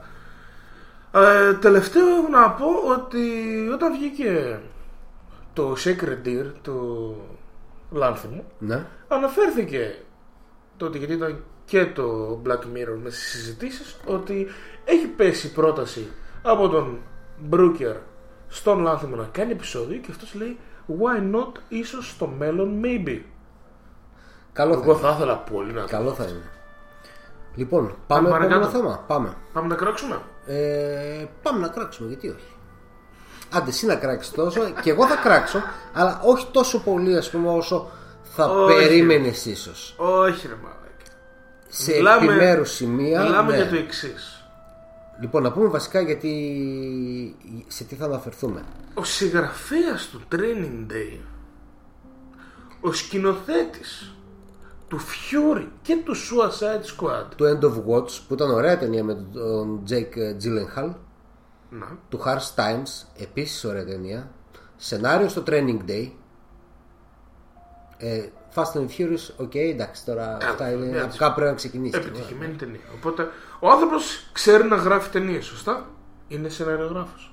Και κάτι σε φάση μπατσικο περιπέτειες και κάποια πολεμικά το έχει. Έχει στο τσεφάκι. Φαίνεται ότι έχει ωραίο στυλάκι, έχει ωραία γραφή και έχει δείξει και καλά σκηνοθετικά δείγματα από πιο low budget τέτοια, όχι blockbuster. Απ' την άλλη, το Fury ήταν πάρα πολύ καλό. Δεν ήταν big budget. Οκ, okay, προφανώς. Ναι. Αν και είχαν όλο το. Είχε κάστορο. Τα καγκούρικα, τα τέτοια. Εντάξει, Αμερικανιά. Τι γάματα καγκούρικα κουρέματα για το χίλια εννιακόσια σαράντα. Ναι, Αμερικανιά. Ε, okay. Πήρε. Και όλοι λένε ότι δεν είναι αυτός που ευθύνεται για την κατάδια του Suicide Squad. Μπήκε μέσα. Είπαμε για τον David Ayer. Ναι, ναι, αυτός που μιλάμε είναι ο David Ayer, ο οποίος παρουσίασε την πιο ακριβή παραγωγή του Netflix, με τα καλύτερα ονόματα τα οποία έχει ποτέ το Netflix στη διάθεσή του, και η ταινία ονομάζεται Bright, με Will Smith και Joel Edgerton, αν το λέω σωστά, Naomi Rapaz, σενάριο Max Landis. Άνοιξε τον λίγο αυτός, πρέπει να είναι ο γιος του Landis. Ναι. Το θέμα είναι ότι αυτός είναι αυτός που έχει γράψει American Ultra, δηλαδή έχει μια. Και ξέρεις ποιο είναι το πιο τέτοιο του, το Chronicle. Α, ωραίο ήταν το Chronicle. Το Chronicle είναι ταινία που πρέπει να τη δείτε όλοι, ας πούμε. Είναι η, η καλύτερη super hero ταινία που έχει βγει στην ιστορία. Όχι, το είπα. Αλλά είναι πολύ καλή. Εντάξει, ναι. Okay, το παίρνω πίσω. ε, Από τις καλύτερες. Και παρουσιάζουν όλοι αυτοί τώρα το Bright. Ακριβώς. Και πνίγονται όλοι οι ρυφίλοι. Να σου πω κάτι. Εμένα το Bright το αυτό είναι που με... πάρα πολύ ρυφίλοι. Ξέρεις γιατί? Γιατί ως fantasy lover, ως αναγνώστης και τα λοιπά και τα λοιπά και... και μια ιδέα την οποία ακόμα και εγώ την είχα. Την είχα αυτή την ιδέα για δικά μου, ξέρεις, τώρα μιλάμε ματάκια. Αυτό είναι ένα μεγάλο μεγάλο follow up του Lord of the Rings φάση. Ναι, μην γελάς, μη γελάς. Είναι, έχεις, ένα, έχεις ένα κόσμο που υπάρχουν ταυτόχρονα άνθρωποι, ορκ, νεράιδες, ξωτικά, δαιμόνια, ξέρω εγώ, μάγια κλπ. Είναι σαν να βλέπεις ένα, σαν να βλέπεις ένα, ένα το Lord of the Rings στην εποχή τη δικιά μας. Να έχει δηλαδή εξελιχθεί όλη τέτοια φάση. Πράγματα που έχουν γραφτεί σε βιβλία κτλ. Μην το πάρετε το συγκρίνω ή οτιδήποτε. Απλά το, βάλτε στο μυαλό σου ότι είναι ένα σύμπαν, ρε παιδί μου, τόσο, τερα, τόσο μεγάλο που έχεις, περιμένεις, ρε παιδί μου, αγωνία να δεις κάτι, ξέρω, να δεις κάτι ωραίο. Η ταινία είναι άθλια. Όχι απλά δεν είναι καλή ή μέτρια. Είναι η χειρότερη ταινία που βγήκε την περσινή χρονιά. Η ταινία είναι, είναι πολύ μέτρια. Είναι κακή ταινία. Okay, για... Και για σημαντικούς λόγους. Όχι μόνο γιατί το σενάριο είναι χάλια. Χάλια. Έ, έχει χάσει την μπάλα εκεί πέρα. Ξεκινάνε για κάτι, φτάνουν σε κάτι άλλο. Τελικά δεν, δεν είναι αυτό το κάτι, που... είναι κάτι άλλο. Τι μαλακιά ταινία ήταν αυτή, ρε μαλακιά. Χάσανε, έχει χάσει την μπάλα όσον αφορά το ότι δεν μπόρεσε να δείξει όλο τον κόσμο ή να δείξει μέρος αυτού του σύμπαντος ικανοποιητικά, να σου εξηγήσει κάποια πράγματα τι και πώς, να μπεις, να δεις κάποιους χαρακτήρες, να πεις ναι ρε φίλε, ξέρω εγώ, γουστάρω κτλ. Ξέρω εγώ. Ε, τα έδειχνε πολύ αποσπασματικά. Πεταζόντουσαν χαρακτήρες αριστερά, δεξιά, έδειχνε ένα εξωτικό, έδειχνε έναν άνθρωπο, κάτι ορκ. Στερεοτυπικά πράγματα πολλά. Mm-hmm. Και φαντάζω ότι είχαν ως σκοπό να μιλήσουν και για ρατσιστικά θέματα. Αλλά πρόσεξε, δες τι κάνει εδώ πέρα ο τύπος. Πρώτο φαουλ. Κάνει τους τα ορκ μαύρους. Να. Και τους μαύρους τι? Αναρωτιέμαι. Δηλαδή ο, τι, δε, τι δε, γίνεται σε αυτή η ταινία? Ο ρατσισμός δηλαδή, που είχε, δεν έχει να κάνει με τους μαύρους και τους άσπρους.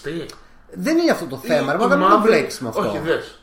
Έχει σημασία γιατί ο μαύρος χαρακτήρας της ταινίας, αυτός που στην ουσία βλέπει ο καθής. Εδώ, εδώ δεν ασχολείται με το χρώμα, ασχολείται με τα species, ασχολείται με τη φιλία, ας το πούμε έτσι. Περίμενε, περίμενε όμως. Δεν είναι έτσι ακριβώς. Γιατί έχεις ένα μαύρο χαρακτήρα, ρε φίλε. Ο μαύρος πρωταγωνιστής της ταινίας λέει κάποια πράγματα. Αυτά που λέει πρέπει, ωραία, να τα δεις και σύγκριση με το δικό μας κόσμο. Και ξέρεις τι λέει?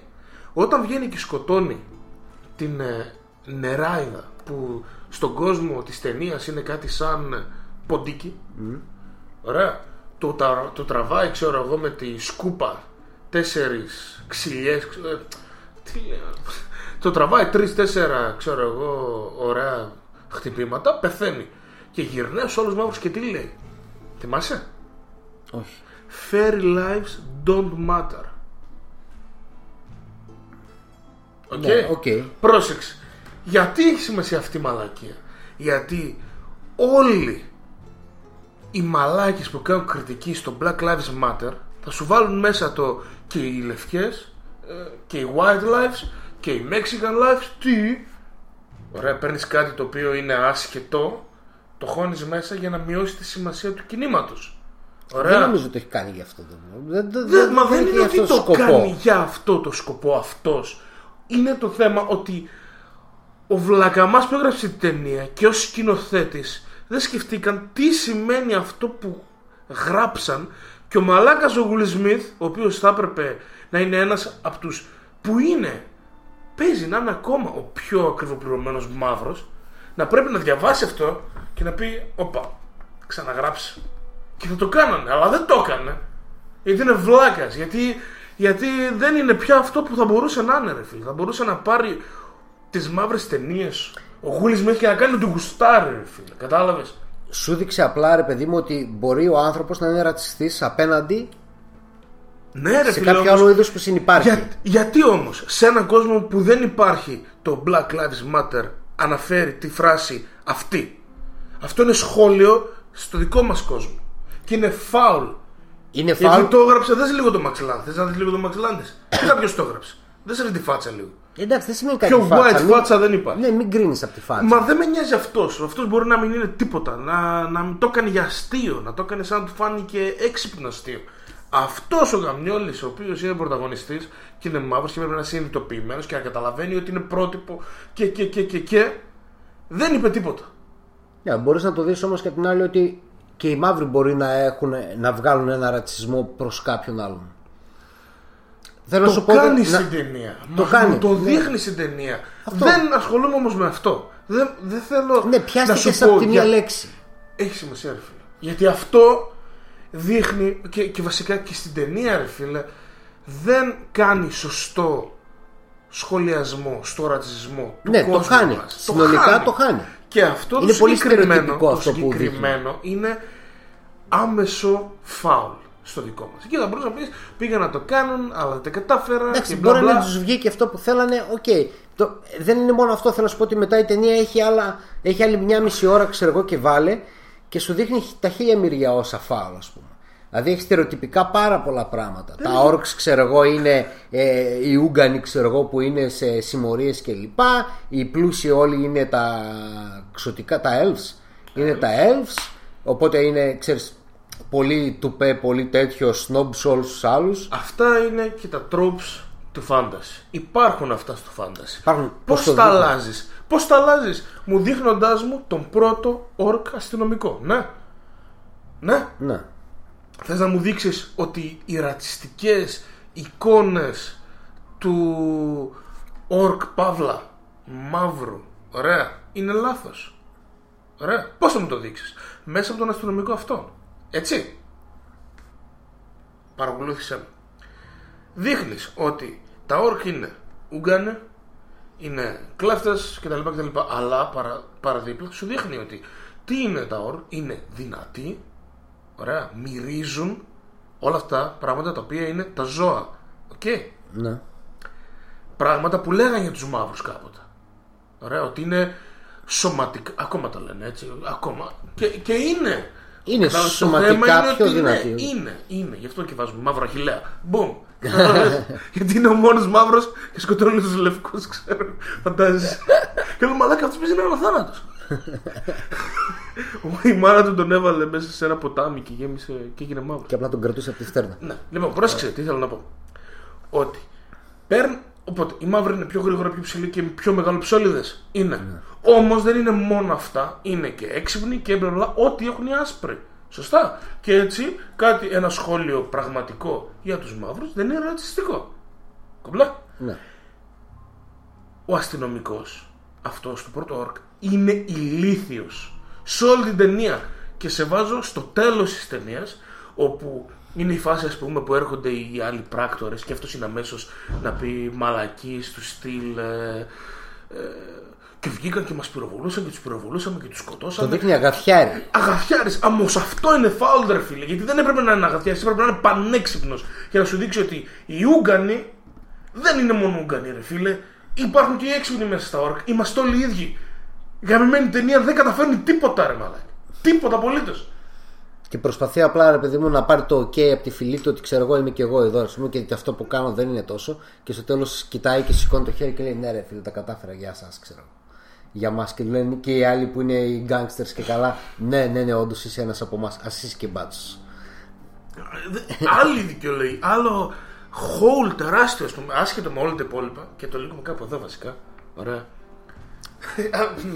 Είναι ότι λέει, ας πούμε, στο story της ταινίας, στο backstory, ας πούμε, τι έγινε πριν χίλια χρόνια, δύο χιλιάδες, ότι ήρθε ο, ο δαίμον να κατακτήσει τον κόσμο και πήρε τις ψυχές των ε, ορκ μαζί του. Γι' αυτό υπάρχει ο ρατσισμός εναντίον των ορκ, ότι είναι κακοί, μπλα μπλα, θα ξανάρθει ο δαίμονας και τα λοιπά και τα λοιπά. Ωραία.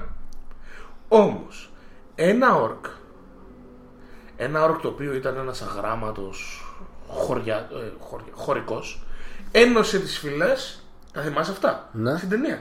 Και ναι, πολεμήσανε και νικήσαν τον δαίμονα. Ναι. Ναι. Αφού το όρκ το γαμημένο, ο χωρικός, ένωσε τις φυλές, για ποιο λόγο είναι ρατσιστές απέναντι στα όρκ? Εξήγησε μου. Ένα όρκ τα έκανε όλα. Είναι ήρωας το όρκ αυτό. Για ποιο λόγο υπάρχει τόσο μεγάλος ρατσισμός? Τόσους μεγάλους. Γιατί. Δεν ξέρω. Ναι, δεν ξέρω γιατί... να σου πω. Ε, γιατί, γιατί έτσι. Λοιπόν, ε, η ταινία ε... αυτή έκανε ενενήντα και εκατομμύρια πριν βγει στο Netflix διαθέσιμη. Ανακοινώθηκε το δεύτερο. Ότι μπαίνει στη σκαριά, το δεύτερο Bright. Και θα μπει. Πρόσεξε με. Και η μόνη αλλαγή η οποία θα γίνει σε αυτό το line-up, παίζουν ποια είναι. Η μόνη αλλαγή σε αυτό το line-up. Δηλαδή μιλάμε για director Ayer, writer Max Landis και stars Will Smith και Joel Edgerton. Τι αλλάζει? Το μόνο που θα αλλάξω. Ε, τον Joel. Όχι. Το Will Smith. Όχι ρε. Το Max Landis. Το Max Landis. Για μένα μου φαίνεται ότι ο Landis είναι από τους λίγους που έχουν ευθύνες. Ναι, εντάξει, κοίταξε και...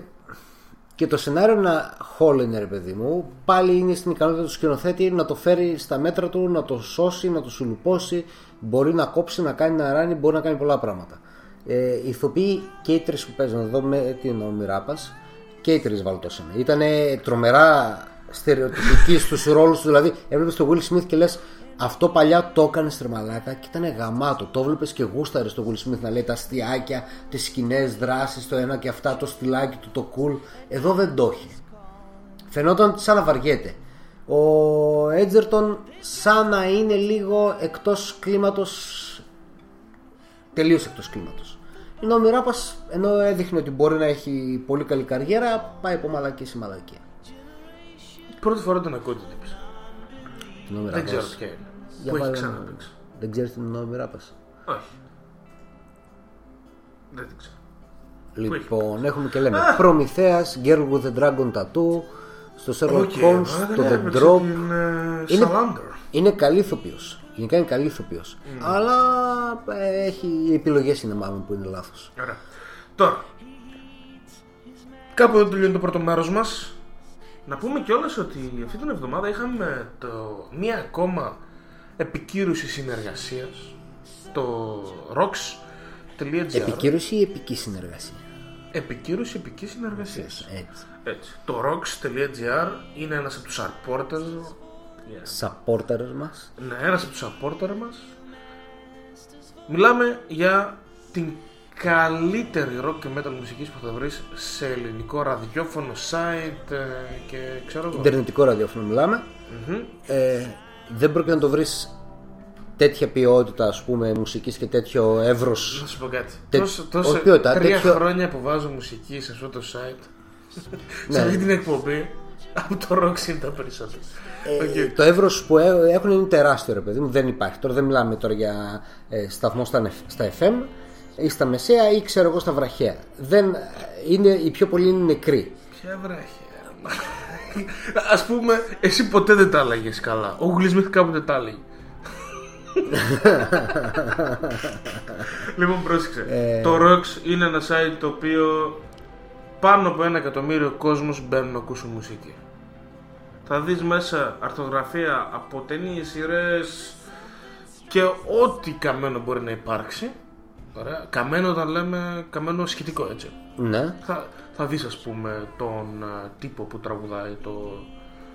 την άφηλη εκτέλεση του System of Down, ναι, και κράξιμο από κάτω. Και αλλά το, μουσική, μουσική. το βασικό είναι η μουσική. Τρομερή μουσική όλες τις ώρες. Δεν υπάρχει αυτό το α, είναι πρωί, ξέρω εγώ, θα βάλουμε κάτι βαρύτο Scorpions, ξέρω να παίζει. No. No. Δεν θα, δεις, δεν θα ακούσεις Scorpions, ας πούμε, μέσα. Και στην ορθογραφία έχει διάφορα ωραία. Ένα ωραίο που είδα εγώ είναι το εξής. Ότι άρθρο που κυκλοφόρησε δώδεκα του μηνός, το πιο πρόσφατο από τα είκοσι αγαπημένα άλμπουμ των Ελλήνων οπαδών rock metal, κυκλοφόρησε το χίλια εννιακόσια ενενήντα δύο. Τώρα στα κοντά. Τώρα στα κοντά. Για να έβαλε λίγο να διαβάσουμε λίγο το τέτοιο, έτσι, μια ματιά. Ε, λέει, τους έδωσε, το ψάξαμε το... παραπάνω. Λέει, βρήκαμε ότι στο είκοσι άλμπουμς τελεία κομ παίρνει τις επιλογές και τα λοιπά και τις κατηγοριοποιεί με βάση τη χώρα. Οπότε, τα είκοσι άλμπουμ με προτιμήσει στην Ελλάδα από άτομα τα οποία έχουν μπει στο είκοσι άλμπουμς τελεία κομ και έχουν κάνει λίστες. Τώρα για να μπεις εκεί φαντάζομαι δεν είσαι πενήντα. Να. Δεν είσαι σαράντα. Μήπως okay, είσαι είκοσι με τριάντα. Είσαι καυλωμένος είκοσι τριάντα εκεί. Ξέρεις τι είναι το ίντερνετ? Ναι. Ωραία. Και στις επιλογές έχει, ρε μαλάκα, το πιο νέο είναι το ενενήντα δύο και είναι το Images and Words των Dream Theater, το οποίο βρίσκεται στη δέκατη τρίτη θέση. Και έχουμε νούμερο ένα Judas Priest, Iron Maiden στο δύο. Δεν αναφέρω καν τα άλμπουμ, yeah, δεν χρειάζεται. Painkiller. Ναι, οκ. Okay. Έχουμε το Seventh Son of a Seventh Son των Iron Maiden, Black Sabbath, Heaven and Hell και Megadeth, Rust in Peace. Αυτά είναι τα τέσσερα. Και πιο κάτω και έχει το... Kunstreich, Metallica, Maiden. Η Metallica δεν είναι καν στην πεντάδα. Ναι, το γιατί δεν είναι τόσο metal για τους μεταλλάδες. Slayer, Metallica, Metallica πάλι, Maiden, Theater, Dio, Guns N' Roses, δεν είναι metal, Crimson Εντάξει, Glory, έι σι ντι σι, Manowar. Αυτά. Αυτά. Το θέμα είναι από το ενενήντα δύο και μετά πέθανε η μουσική. Όχι. Δεν δηλαδή δεν, μπο... δεν υπάρχει δυνατότητα να ακούσεις από... από όλη την Ευρώπη, ας πούμε, από όλη την Αμερική. Δεν υπάρχει κανένα συγκρότημα που θα τα ακούσεις και θα πεις, ο προφίλ πόσο γαμάτο είναι αυτό, ξέρω. Ξέρεις τι πρέπει να ακούσεις? να μπεις στο Rocks να βρεις το άρθρο με τα είκοσι καλύτερα άλμπουμ της χρονιάς, να βρεις την πρώτη θέση τους Pain of Salvation, ναι, μετά από την κατάταξη την οποία κάνανε εκεί στο Rock τα παιδιά. Και εμείς θα ακούσουμε ένα κομμάτι τώρα, να κάνουμε και το διάλειμμα μας, να κάνετε και εσείς το διάλειμμα μας, να πάρετε μια ανάσα, να πάμε, να πάρουμε μπύρες και επιστρέφουμε, να επιστρέψουμε με δύο ταινιούλες. Ε, το κομμάτι που θα ακούσουμε είναι το Reasons. Okay?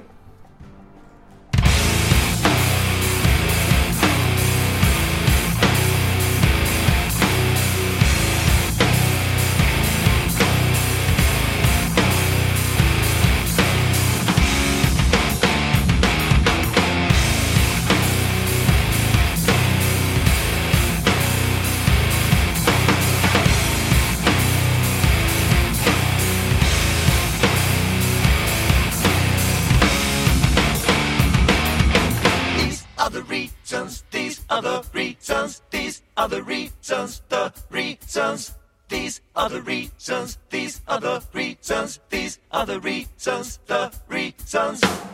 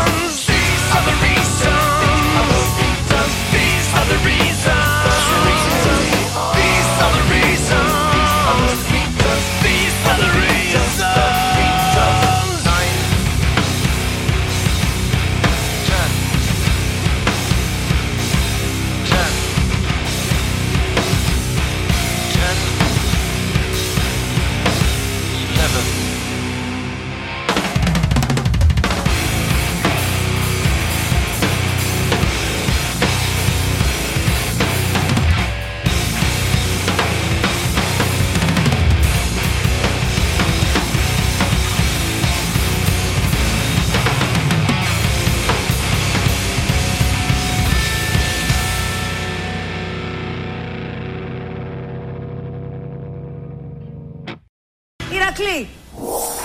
Σύμφωνα με τη γνωστή ρίση, φέξε μου και...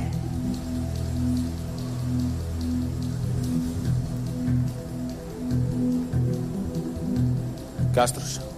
Ε? Κάστρος. Φέξε μου και... Κάστρος.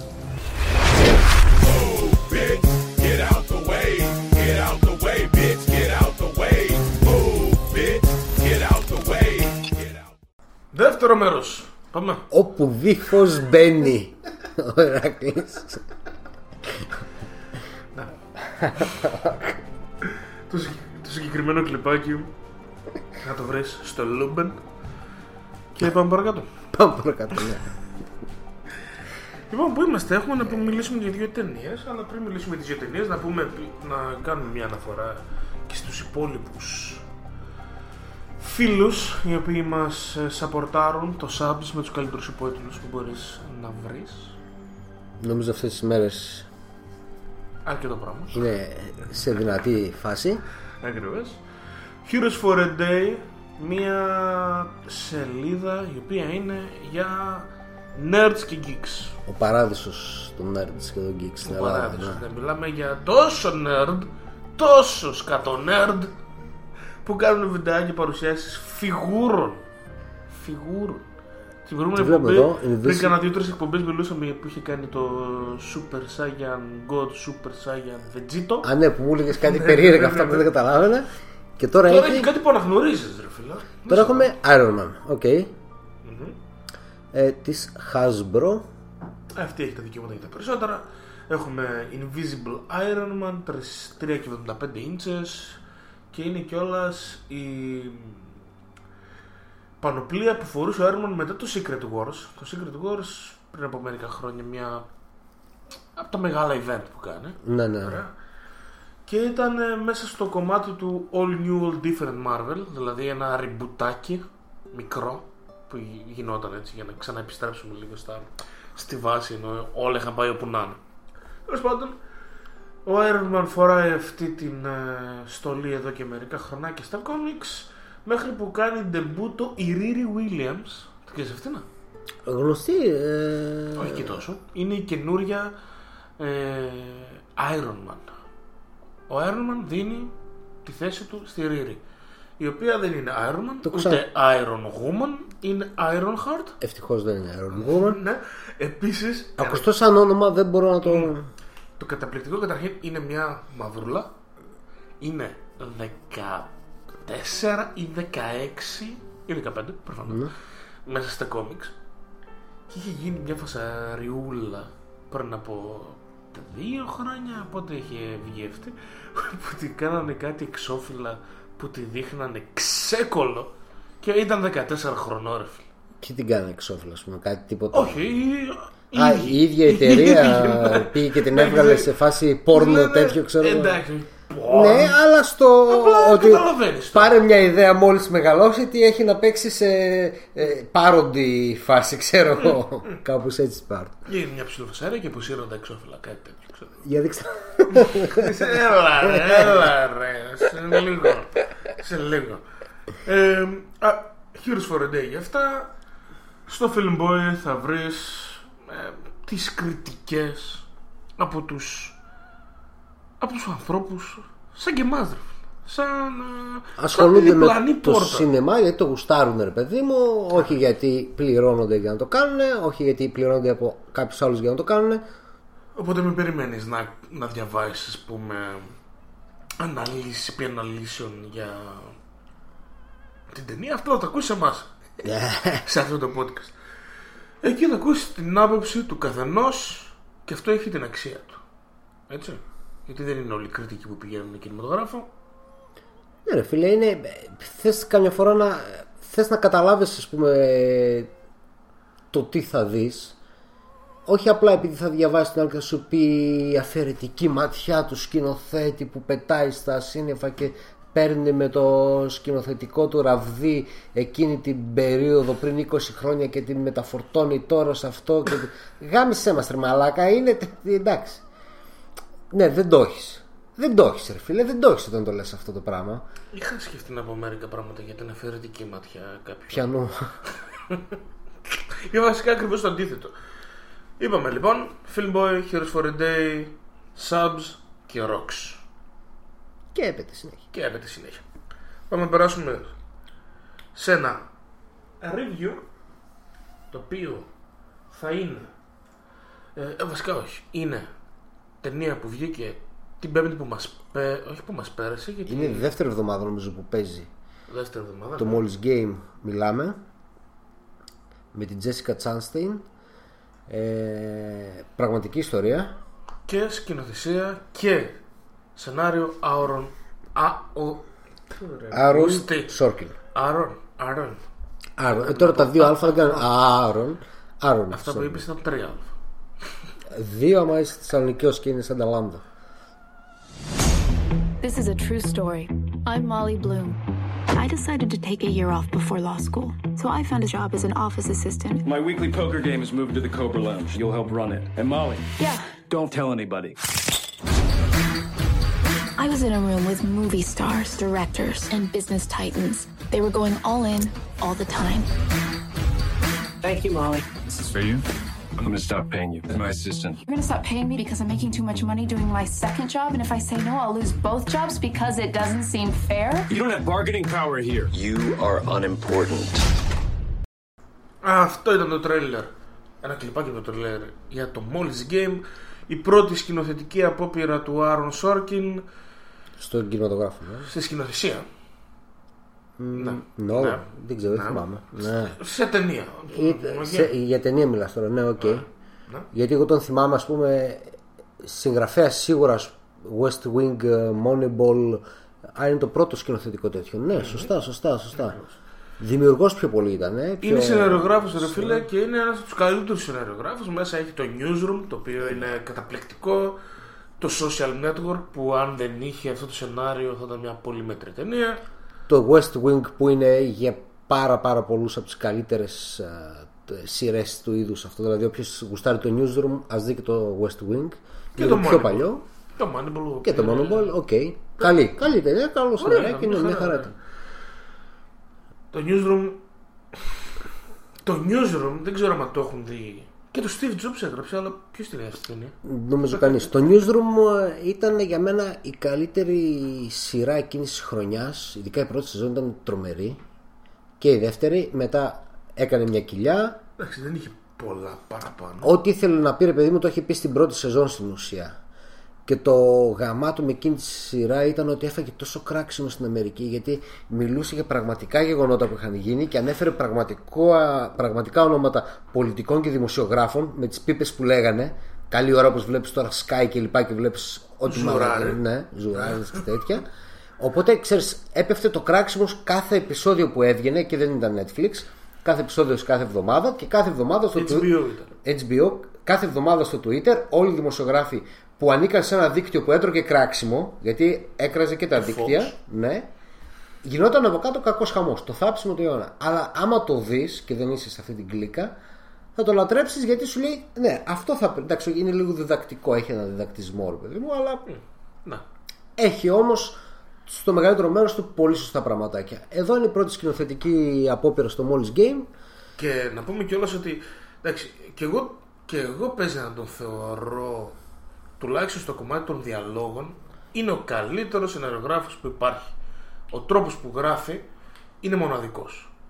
Γράφει με ρυθμό καταιγιστικό, λες και πυροβολάει.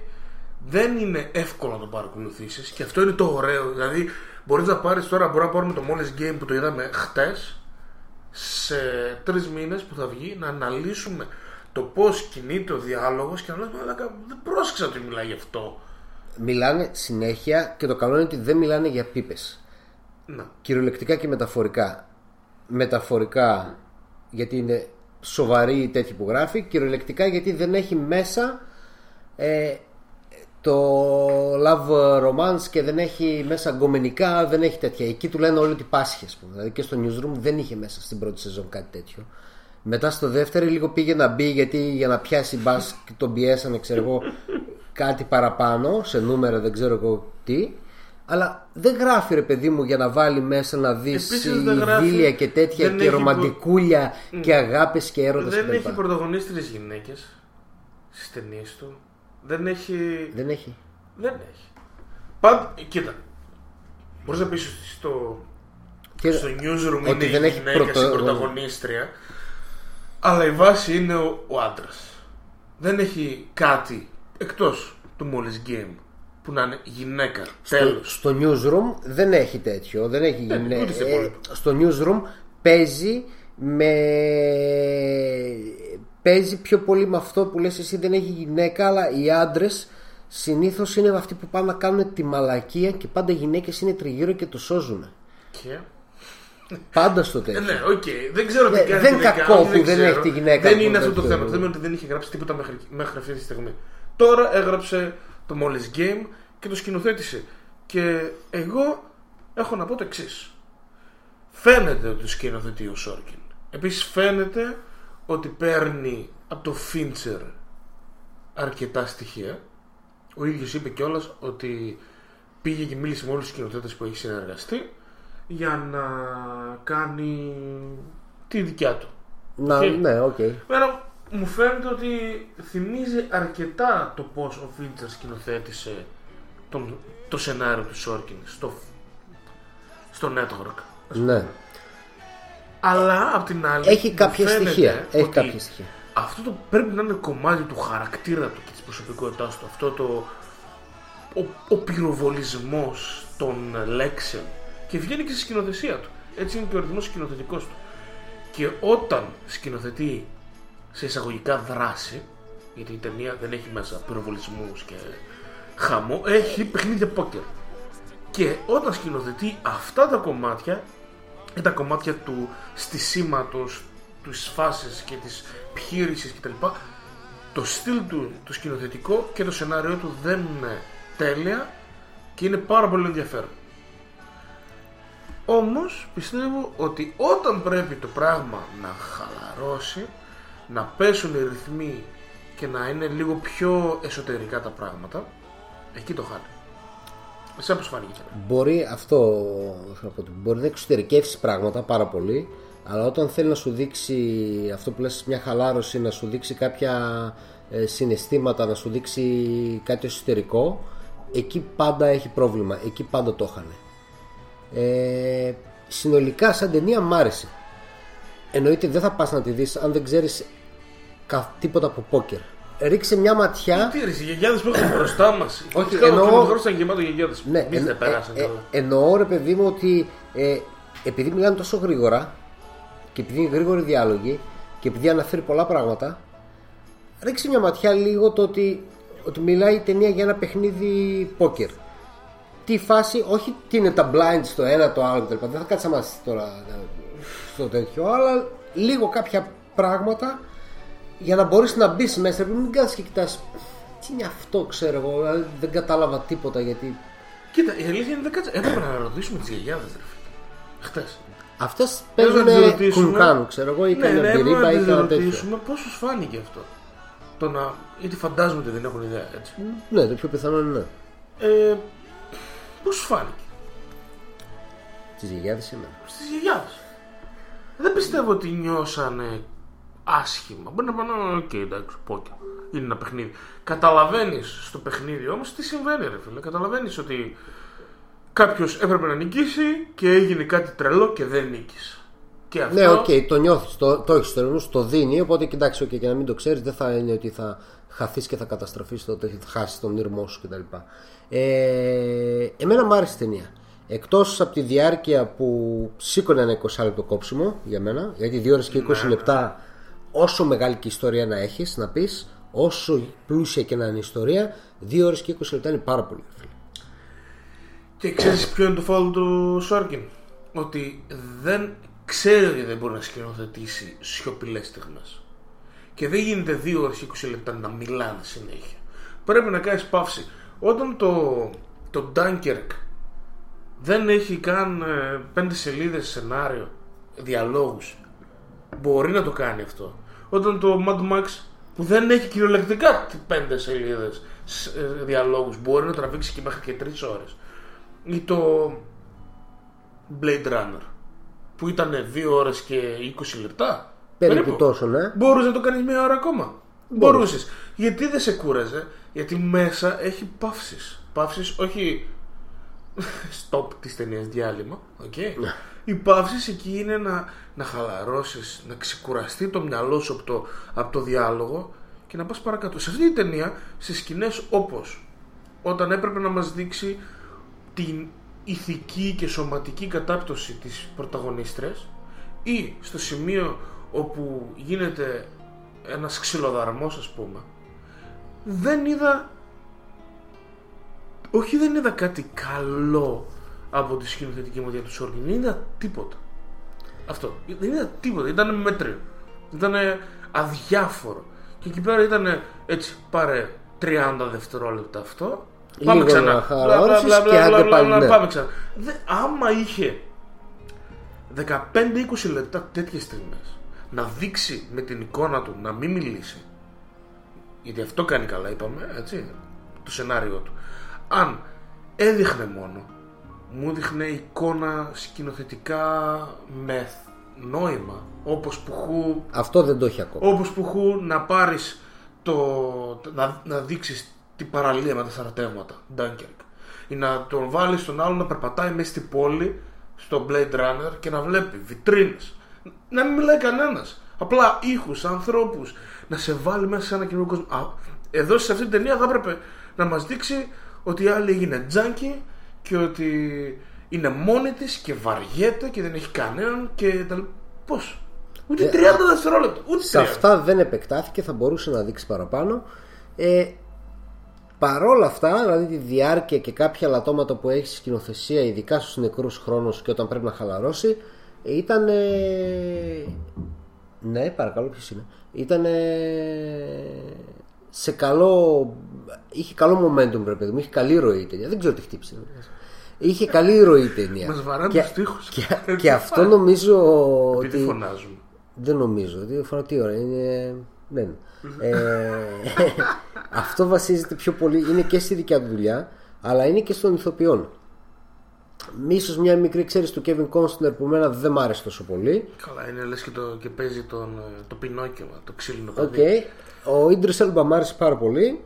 Ο Έλμπα είναι καταπληκτικός, φίλε. Και ο Μάικλ Σέρα μ' άρεσε.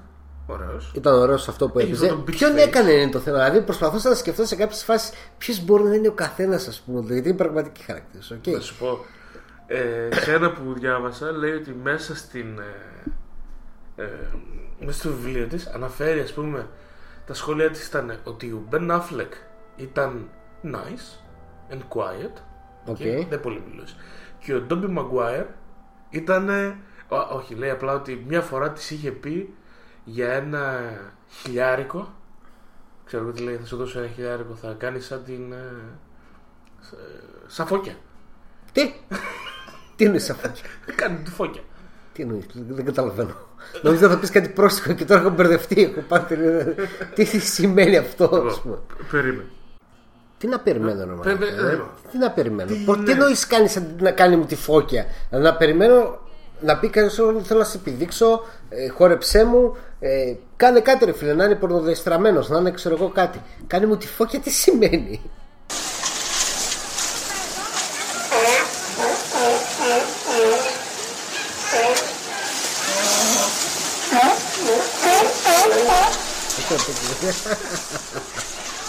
Δηλαδή, δηλαδή αυτό συζήτησε από τη Molly Bloom εκεί που παίζαν πόκερ σε ένα διάλειμμα, ξέρω κάπου, λέει κάνε μου τη φώκια. Mm-hmm. Και λέει άλλη what, what the fuck. Α, είπε όχι. Είπε όχι. Yeah. Δεν θα ήταν κακό να πει ναι, απλά και μόνο να δει αν φτιάχνεται με αυτό το πράγμα, ρε παιδί μου. Έτσι να... η περιέργεια δεν θα να έχεις περιέργεια. Εγώ δίνω με φώκια και το κάνω, ξέρω. Ρε τον Ντόμπι. Οκ. Okay. Ε, οπότε είναι ο Μαγκουάιρ μέσα, είναι μπλεγμένος. Πρέπει να διαβάσουμε το βιβλιαράκι. Ναι, καλή φάση. Έχω να πω ότι είπαμε για τον Ιντρις Έλμπα και τον Μάικλ Σέρα. Τζέσικα Τσάστεϊν δεν είπαμε. Ναι, σωστά. Ότι καταπληκτική. Για μένα τίνει να γίνει από τις καλύτερες ηθοποιούς τα τελευταία χρόνια. Δηλαδή διαλέγει ρόλους. Δεν πάει όπου της που να πάει. Έχει δύσκολες ταινίες. Οκ. Molly's Game, το Missus Sloan, επίσης καλή ταινία. Πιο κάτω κατέβα.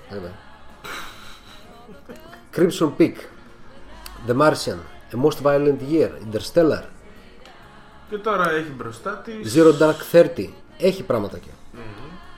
Και παίξει oh. την, την κακιά στο επόμενο έξιμα. Άμα βγει. Αυτό εντάξει, οκ, okay, νομίζω ότι είναι κάτι που δεν το γλιτώνει κανείς πλέον να παίξει σε ένα villain. Super hero movie μια φάση. Ε, καλά θα κάνει και να το παίξει. Αυτά. Γενικά όμως νομίζω ότι κράτησε την ταινία μόνη της. Mm. Δηλαδή είναι χαρακτήρας, είναι ηθοποιός που έχει μεγάλη γκάμα, ρε παιδί μου. Μπορείς, τη βλέπεις και σε κρατάει στο. Εγώ τη βλέπω για τροχιά Όσκαρ. Σίγουρα θα είναι μέσα στις. Σαν υποψηφιότητα. Υποψηφιότητα, ναι. Δεν θα το πάρει. Δεν, δεν θα το πάρει σίγουρα. Ε, αν θα πάρει υποψηφιότητα, καλά θα είναι, πιστεύω. Εντάξει, νομίζω θα είναι ικανοποιημένοι. Ε, τι έλεγες που σε διέκοψα? Έλεγα ότι η εισαγωγή της ταινίας είναι καταπληκτική. Δηλαδή το, είναι ναι. τρελή εισαγωγή. Εγώ είμαι, μπαίνω μέσα, ξέρω ελάχιστα για την ταινία. Ξέρω ότι έχει να κάνει με το πόκερ, αλλά δεν είναι ιστορία. Αυτό. Νομίζω ότι αυτή παίζει πόκερ, τέτοια φάση. Δεν ήταν έτσι. Και μπαίνουμε και βλέπουμε μια σκιέρ. Και Τσαστέιν να μιλάει σε voice over, δηλαδή να βλέπουμε την άλλη να κάνει σκι στα δεκαεφτά της. Το χαρακτήρα της σε μικρή ηλικία και να φύγει. Και αυτή να μιλάει, να μιλάει, να μιλάει, μπλα, μπλα, με, τον, με τον τρόπο του Σόρκιν, έτσι. Είναι σε φάση, σε έπιασε από τα αρχίδια, τώρα θα μείνεις εδώ. Θα δεν κοιτάς αλλού.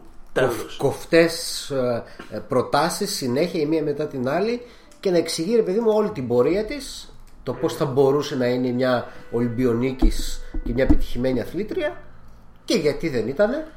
Γιατί δεν ήτανε. Ένα ακόμα αρνητικό της ταινίας είναι εδώ πέρα. Όταν προσπαθεί να μας εξηγήσει ο μπαμπάς, ψυχολο, ψυχολόγος, ψυχαναλυτής Κέβιν Κόστινερ, κάθετος ο σεναριογράφος μας, για ποιο λόγο τα έκανε όλα αυτά. Εγώ είμαι σε φάση. Η μόνη μου αντίδραση ήταν αυτή εδώ. Τι είναι αυτά, ρε μαλάκα? Δηλαδή μιλάμε για ψυχαναλυτικές παπάντζες. Μιλά... Αυτές οι παπάντζες ψυχαναλυτικές, ναι. Νομίζω εμείς δεν πρόκειται ποτέ να τις πιάσουμε. Γιατί αυτό το πράγμα το έχουν οι Αμερικανοί. Ναι, δηλαδή είναι, ε, ε, είναι, έχουν, είναι το ναι. παιδί, ας πούμε, στην εφηβεία, ξέρω εγώ, στις κάβλες του. Γενικά σε όλες τις κάβλες του, ρε παιδί μου. Σκέφτεται τα πάντα, κάνει, θέλει, θέλει να κάνει τα πάντα, δεν μπορεί να κάνει τα πάντα ή οτιδήποτε και έχει τις μαύρες του, θα το δουν οι γονείς. Μα στο στέλνουν στο γιατρό, ξέρω, να του δώσει δύο τρία φάρμακα. Τόσο απλά έτσι, τσακ, αυτό είναι το πρόβλημα, ξέρω. Το έχουν αυτό. Τώρα μιλάμε για μια οικογένεια που έχεις ψυχολόγο, που έχεις ψυχίατρο στην οικογένεια. Οπότε. Ψυχολόγο. Ναι, εντάξει, lunatics. Οπότε ναι, είναι κάτι που δεν πρόκειται εμείς να το καταλάβουμε. Ήταν αντικλιμάτικο, φίλε. Εκείνη τη στιγμή που το βλέπω, η ταινία πάει να τελειώσει και είναι γελίο. Είναι γελίο. Και εδώ μου νομίζω ότι είναι ακριβώς αυτό που πήγανε να σε πω στην αρχή. Δεν πολύ ξέρει να γράφει γυναίκες ο Σόρκιν. Τη γράφει, την τύπησα. Ναι, στην δεν ουσία, αυτό. αυτό που γράφει είναι η ιστορία της. Και το παίρνει και το διανθίζει και το κάνει και το γεμίζει με αναφορές σε βιβλία, μπλα, χαμός. Κοίταξε, βασίστηκε, πρέπει... βασίστηκε και στο βιβλίο της. Οπότε ενδεχομένως κάποια από όλα αυτά, δηλαδή αυτό με τον πατέρα της, η κουβέντα κτλ., αν υπάρχει στο βιβλίο και όντως αυτή το αποδέχεται ότι είναι Μακάς, αυτό, ας πούμε. Η ιστορία λέμε. Δεν γίνεται αυτό, τρελά μου. Το βιβλίο βγαίνει πριν γίνει. Ναι, θέλω να σου πω ότι παίρνει το βιβλίο. Ναι. Ζουν οι άνθρωποι, δεν πεθάνανε, δεν πριν πόσα χρόνια. Θέλω να σου πω ότι μπορεί να έχει πατήσει σε κάτι το υπαρκτό και να σου έχει δείξει okay, αυτό.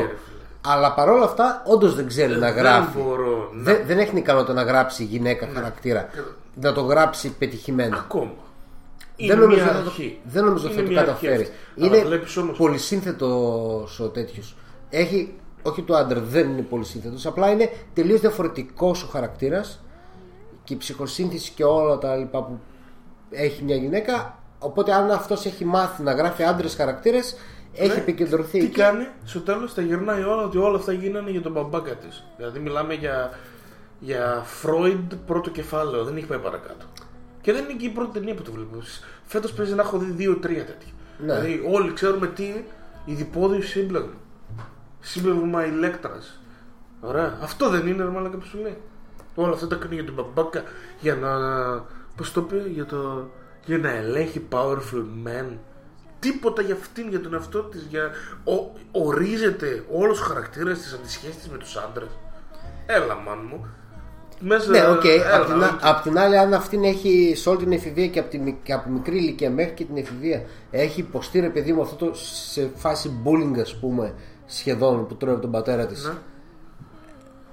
Δεν μπορεί ο άλλος να βγάλει. Αν ήταν ο πρωταγωνιστής, τι γινόταν.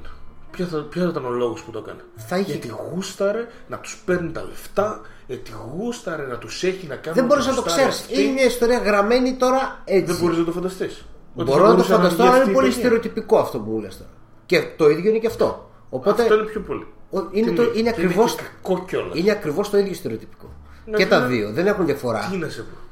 Okay. Για μένα δηλαδή. Το, το ακούω στα αυτιά μου το ίδιο, ρε παιδί μου. Ότι ξέρω εγώ, φίλε... δεν είναι κακό, αλλά δεν είναι και κάτι το ψαγμένο να πεις ότι θα σου, δω, θα σου δείξει μια ματιά ε, λίγο πιο πραγματική. Είναι λίγο απλοϊκή η εξήγηση. Ναι, ίσως δεν χρειαζόταν να δώσει καν εξήγηση. Ναι, θα μπορούσε. Mm-hmm. Πώς, θα μπορούσε να τα αφήσει έτσι. Θες να πάμε παρακάτω. Πάμε παρακάτω. Καλύτερη πάντως, ε, όσοι ε, την ε, έχετε ε. δει, αν την πετύχετε σινεμά. Εννοείται, μπορείτε να πάτε, σαν επιλογή αξίζει. Είναι πολύ καλή ταινία. Δεν είναι κοινωνική μια χαζοτενία το είκοσι ένα που έλεγε και κάτι άλλες με πόκερ και παιχνίδια που είναι λίγο ναι, φετζίδικα κτλ. Είναι ωραία η ταινία. Στην ουσία δηλαδή αυτοί απλά οργάνωνε παιχνίδια πόκερ. Έχει λίγα ελάχιστα πράγματα σχετικά με το πόκερ η ταινία. Τα βασικά. Τα και ένα-δυο παιχνίδια που σου δείχνει που είναι τα ωραία, ας πούμε. Τώρα πάμε. Πάμε στο, στην κύρια ταινία. Πάμε στην... στο main review. Yes. Πάμε στο main review και εγώ να πω από τώρα Ιανουάριος δύο χιλιάδες δεκαοκτώ mm. ότι θα είναι μία από τις καλύτερες ταινίες της χρονιάς. Να, ε, να πω ότι θα είναι και στην πεντάδα. Δηλαδή στην Αμερική θεωρία του δεκαεπτά θα, και... θα είναι στα οσκαρικά του δεκαεπτά. Πάλι τα ίδια πράγματα. Εντάξει, θα είναι. Εμείς τώρα θα τη δούμε εδώ το δεκαοκτώ. Βγήκε τώρα την Πέμπτη που μας πέρασε. Mm-hmm. Οπότε. Όχι. Θα βγει. Βγήκε την Πέμπτη. Βγήκε την Πέμπτη που μας πέρασε. Ε... Αυτό. Έχει, θα είναι για μένα στην πεντάδα. Α. Το πιο πιθανό. Έχω μια. Έχω μια. Γουστάρω πολύ ρε παιδί μου τον Μακντόνα. Του σκηνοθέτη. Mm-hmm. Και σενάριο. Μιλάμε για την ταινία που έχει τον πολύ εύκολο τίτλο για τα ελληνικά μας αυτιά Three Billboards Outside Ebbing, Missouri. Στα ελληνικά δεν ξέρω πώς θα το πούνε. Τρεις πινακίδες μπορεί, ας πούμε, σκέτο. Τρεις πινακίδες έξω από το Ebbing του Missouri. Ναι, δεν νομίζω να το βγάλω αυτό σε αφίσα. Θα πει κάποιος πάμε να το δούμε. Όχι, μαλάκα, τι είναι αυτό τώρα, ξέρω. Μπορεί να το ονομάσουν πινακίδες. Μπορεί, θα μπορούσε. Ωραία, πάμε να ακούσουμε ένα τρελεράκι και επιστρέφουμε. What's the law on what you can and cannot say on a billboard? I assume you can't say nothing defamatory and you can't say fuck, piss, or cunt. That right? Or anus? I think I'll be all right then. I guess you're Angela Hayes' mother. That's right. I'm Angela Hayes' mother. So, Mildred Hayes, why did you put up these billboards? My daughter Angela was murdered seven months ago. It seems to me the police department is too busy torturing black folks to solve actual crime. The hell is this? Λοιπόν, αυτό είναι το τρελεράκι, κλιπάκι από το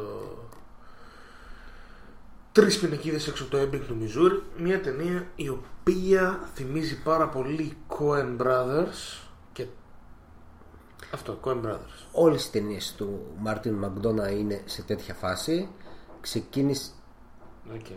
Ένας γούντι τρυποκάριδος είναι κάτι που χτυπάει. Ναι. Ξεκίνησε με την φανταστική ταινία που όσες φορές και να την αναφέρω θα πω τελείως διαφορετικά το όνομά της. Οπότε θα την μπι σι σι για μια φορά. Ε, το In, In Bridge. Οκ. Okay. Το πες. Ναι. Ε, η δεύτερη ταινία ήταν το Seven Psychopaths. Mm-hmm. Ωραία ταινία, μου είχε αρέσει. Ωραία ταινία, το πρώτο το έχεις δει? Το, όχι δεν το έχω δει, το Imbruges. Δες το για να, το, να μου πεις λίγο τη σειρά της άρεσε περισσότερο γιατί, ό, γιατί το, η πρώτη ειδικά έχει τρομερή τέτοιο. Μην βλέπεις Colin Farrell, μην σε τρομάζει. Δεν με τρομάζει. Ναι. Και εδώ είναι πολύ. Τρι... πολύ. Εδώ είναι τρίτη ταινία. Ε, και νομίζω ότι τελειοποιεί αυτό που, που έκανε στις δύο προηγούμενες. Ε, όχι.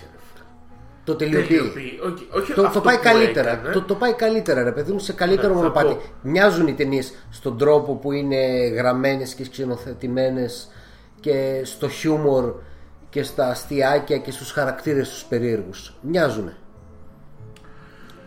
Σε ένα πιο ευρύ τέτοιο, ρε παιδί μου, σύμπαν. Okay. Καταλαβαίνεις τι να σου πω. Κοίτα, το Seven Psychopaths ήταν ταινία καρτουνίστικη.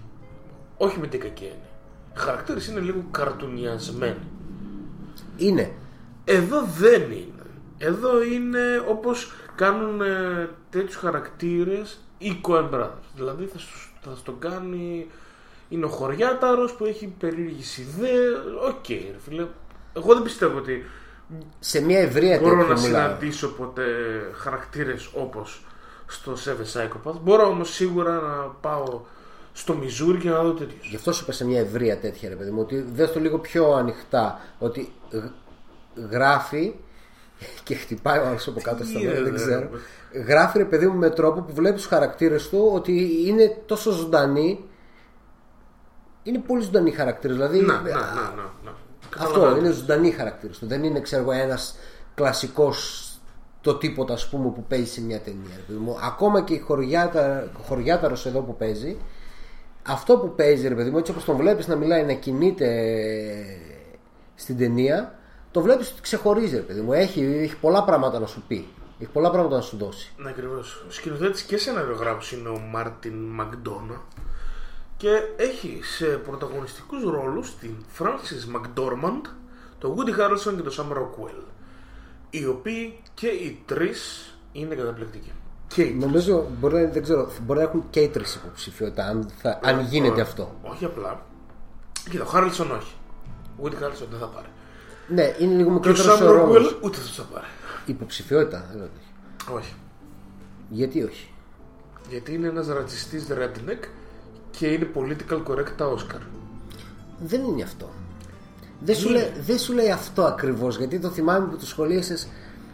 Ότι... Δεν κατάλαβα. Αυτός είναι ρατσιστής redneck και ομοφοβικός και ρατσιστής. Τα Όσκαρ είναι political correct. Δεν πρόκειται ούτε να αναφερθεί. Εγώ νομίζω ότι θα είναι υποψήφιος. Εγώ, εγώ νομίζω ότι θα είναι υποψήφιος. Σίγουρο είναι ότι η McDormand θα το πάρει το Όσκαράκι. Σήκωσε τη χρυσή σφαίρα. Τη σήκωσε. Ναι. Και, το, και η ταινία σήκωσε τη χρυσή σφαίρα ως καλύτερη ταινία. Ε, δράμα, έτσι, δεν ήταν ούτε musical ούτε ναι, κομμωδία. Γιατί ήταν το Get Out, ας πούμε. Το Get Out ήταν και ήταν... musical και κομμωδία. Τρόμο δεν ήταν. Όπως το Martian. Ναι, όπως το Martian πέρυσι. ε, Λοιπόν, εντάξει, η, McDonald's... η ιστορία είναι ότι η εξής. Έχουμε μια γυναίκα, μια έτσι μεσήλικη ε, μάνα, την οποία τη λένε Mildred, η οποία ξεκινάει να νοικιάζει τις τρεις πινακίδες που βρίσκονται στο δρόμο προς την πόλη. Από το σπίτι της προς την πόλη. Ένας... το κεντρικό σημείο, ένα άλλο παράδρομο. Ναι. Και βάζει τα μηνύματά της. Τα μηνύματά της έχουν να κάνουν με το βιασμό και τη δολοφονία της κόρης της, η οποία έγιναν μήνες πριν, όμως η αστυνομία έχει πέσει σε ένα τέλμα, δεν μπορεί να βρει κάποιον, ούτε να... και ψηλό έχει σταματήσει και τις έρευνες. Αυτή γράφει σε αυτές τις τρεις πινακίδες κάποια μηνύματα τα οποία είναι full προβοκατόρικα, με σκοπό να κάνει τα media να ασχοληθούν, τον κόσμο να ασχοληθεί και εν τέλει την αστυνομία. Οπότε από εκεί ξεκινάει η ταινία, με κέντρο αυτές τις τρεις πινακίδες, αυτή να προσπαθεί να τις νοικιάσει, την αστυνομία να προσπαθεί να τις κατεβάσει και τους υπόλοιπους χαρακτήρες να αρχίζουν να βγαίνουν από εκεί και πέρα, που έχουμε τον Γκούντι Χάρλσον ως έναν ως τον αρχηγό της αστυνομίας, ο οποίος έχει και καρκίνο και βρίσκεται στα τελευταία του, και τον Ντίξον, τη spoiler, την πρώτη φορά που το, που το βλέπουμε το λέει, και τον Ντίξον, ο οποίος είναι ένας από τους μπάτσους του αστυνομικού τμήματος, ο οποίος είναι... δεν θα έπρεπε να είναι μπάτσος, δεν θα έπρεπε με και τίποτα, απλά μπήκε στην αστυνομία. Και χαζός και ομοφοβικός και, και ρατσιστής φουλ. Όλα αυτά βέβαια έρχονται από κάπου. Mm-hmm. Όλα αυτά τα προβλήματα που έχει. Αυτό θέλω να σου πω, ότι δεν είναι ότι είναι κακός άνθρωπος τόσο πολύ και το πιστεύει, ρε παιδί μου, ότι είναι κακός. Όλα αυτά τα προβλήματα έρχονται από κάπου. Θα το πούμε στην πορεία. Πιστεύει κανείς ότι είναι κακός άνθρωπος? Τι εννοείς? Μπορείς να δεις στον δρόμο ένα μαλάκα που να είναι μαλάκας. Δηλαδή ξέρεις ότι ο Παναγιώταρας, ας πούμε, ή ο Κασιδιάρης, ότι είναι ρατσιστής, ομοφοβικός. Θέλω να σου πω το, ότι... το πιστεύει αυτός ότι είναι ομοφοβικός? Αυτός δεν το πιστεύει. Αυτό. Τι, εγώ σου λέω ότι εσύ, ο, ο, το πώς τον βλέπεις. Αχα, οκ. Okay. Το πώς τον βλέπεις. Τον Ντίξον αυτόν δεν τον βλέπεις ρατσιστής ομοφοβικός. Τον βλέπεις στο πρώτο μέρος της ταινίας. Τον κατανοείς όμως. Στο δεύτερο μέρος της ταινίας κατανοείς από πού προέρχονται όλα αυτά τα προβλήματα, όλη αυτή η συμπεριφορά, από πού προέρχεται. Ε, κοίτα, άμα και γίνει κάποιο τελείο για τον Παναγιώταρο, μπορεί να εξηγηθούν όλα αυτά. Και ότι, δεν είναι, και ότι βλέπεις ότι ο άνθρωπος μπορεί να αλλάξει. Ναι. Αυτό θέλω να σου πω, ότι ωραία, μπορεί να αλλάξει. Γι' αυτό εγώ σου λέω ότι μπορεί και να τον έχουν στα τέτοια που λες για το political correctness. Όχι γι' αυτό, δεν είπα γι' αυτό. Είπα ότι έχει γίνει αρκετή κουβέντα γύρω από το πώς παρουσιάζεται, παρουσιάζονται οι μαύροι στην ταινία, γιατί είναι ένα τεράστιο μεγάλο κομμάτι της ταινίας και της κριτικής που ασκεί η Mildred στους ε, αστυνομικούς. Τι κάνετε στους μαύρους, τι κάνετε στους μαύρους, τους δέρνετε, τους κάνετε, τους ράνετε. Και δεν υπάρχει ούτε ένας μαύρος στην πόλη. Δεν φαίνεται να περνάει. Ε, ενώ υπάρχουν νόμοι που λένε ότι πρέπει στις ταινίες να παίζουν μαύροι, έτσι. Ναι, ενώ δεν βάλαν καν για τον νόμο. Υπάρχουν δύο. Δύο. Υπάρχει, δύο. Ναι, ναι, υπάρχουν, ναι, δύο. Υπάρχουν, υπάρχουν δύο. δύο. Ο νόμος ισχύει. Ναι, λοιπόν. Άρε, που είστε με το, το τέτοιο για μένα δεν είναι ότι. Ναι, δεν είναι κακό φίλε... το ότι δεν υπάρχει βασικός χαρακτήρας μαύρος. Γιατί δεν πράγμα. είναι κακό.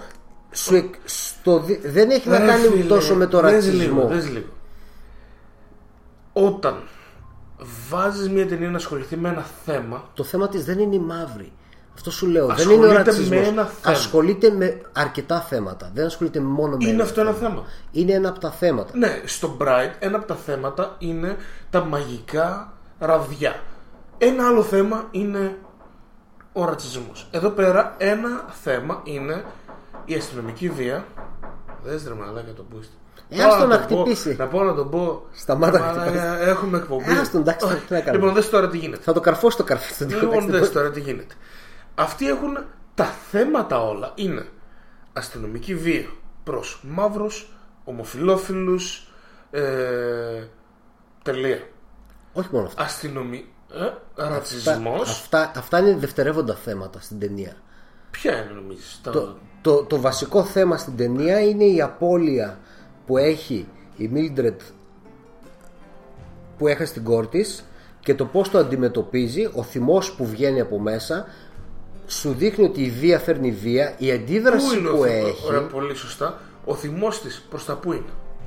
Προς την εξουσία. Προς τη, προς την, αυτή τρώει ξύλο από τον άντρα της.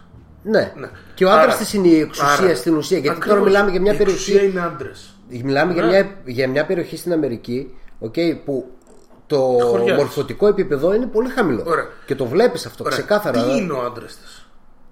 Επίσης μπάτσος. Είναι πρώην μπάτσος. Οπότε δεν είναι τυχαίο αυτό. Θα μπορούσε δεν να το κάνει ό,τι όπως, θέλει. Όπως δεν είναι τυχαίο ότι ο, το μίσος, ο θυμός, ο ρατσισμός του Ντίξον προέρχεται από τη μάνα του. Okay. Και την αμορφωσιά του.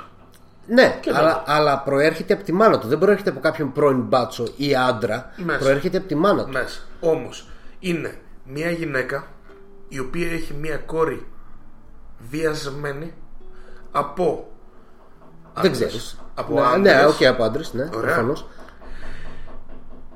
Αυτός που έχει αυτή ως εχθρούς, αντιπάλους κτλ. Αυτός που ασχολείται είναι ο άντρας της, ο πρώην άντρας της, που ήταν πρώην μπάτσος και την έδερνε. Άντρας μπάτσος. Και η αστυνομία. Η αστυνομία, η οποία... ο, ο, ο άντρας της έρχεται από πίσω για να σου δείξει το background της ενδεχομένως της ναι. οικογένειας και το πώς Συμφωνώ, φτάνει. Συμφωνούμε στο γεγονός όμως ότι εσύ λες είναι προς την εξουσία. Εγώ σου λέω ότι η εξουσία είναι άντρες μπάτσοι. Ναι. Αυτό δεν θα σου δείξει η ταινία. Ωραία. Πάμε τώρα στο αυτό που λέγαμε για τους μαύρους. Όταν ασχολείσαι με ένα θέμα, έχεις ένα θέμα. Ναι. Έχεις τους μαύρους. Και το ξύλο που τρώνε στους μαύρους και το ξύλο που τρώνε οι ομοφυλόφιλοι. Το έχεις αυτό το θέμα. Το γαμμένο το έχεις πέντε λεπτά στην ταινία. Το έχεις παραπάνω. Το αναφέρεις, ρε φίλε. Το, ανα... το αναφέρεις και είναι ουσιώδες. Ναι. Είναι ουσιώδες. Σου λέει... Πρέπει να αφήνεις αυτούς που έχουν το πρόβλημα να μιλήσουν. Γιατί δες τι γίνεται. Ας σε παγώ στο εξής. Άμα εγώ και... σου κάνω μια φεμινιστική ταινία και σου μιλάω για το ξύλο που τρώνε οι γυναίκες από τους άντρες τους και βάλω στην τελική αυτόν ο οποίος έχει να, να μιλήσει για όλα αυτά, να είναι άντρας, γάμισε μου, δεν έχει κάνει τίποτα. Ναι, αλλά πριν από λίγο ανέφερες ότι το αναφέρει πέντε λεπτά στην ταινία. Το αναφέρει πολύ παραπάνω στην ταινία. Και δέκα λεπτά. Α, οπότε το θέμα είναι ότι δεν, ρε φίλε, είναι ελάχιστο για μένα το, το μην σφάλμα. Μην ασχολείσαι το... με αυτό το πράγμα άμα δεν μπορείς να Μα... το κάνεις σωστά. Σωστά το κάνει. Σωστά το κάνει, γιατί μιλάς, σου δείχνει μια περιοχή. Μα, μα αυτό σου λέω. Σου δείχνει ένα κολοχώρι που όσο επιτοπλίστων ζουν λευκοί. Αυτό δεν το ξέρουμε.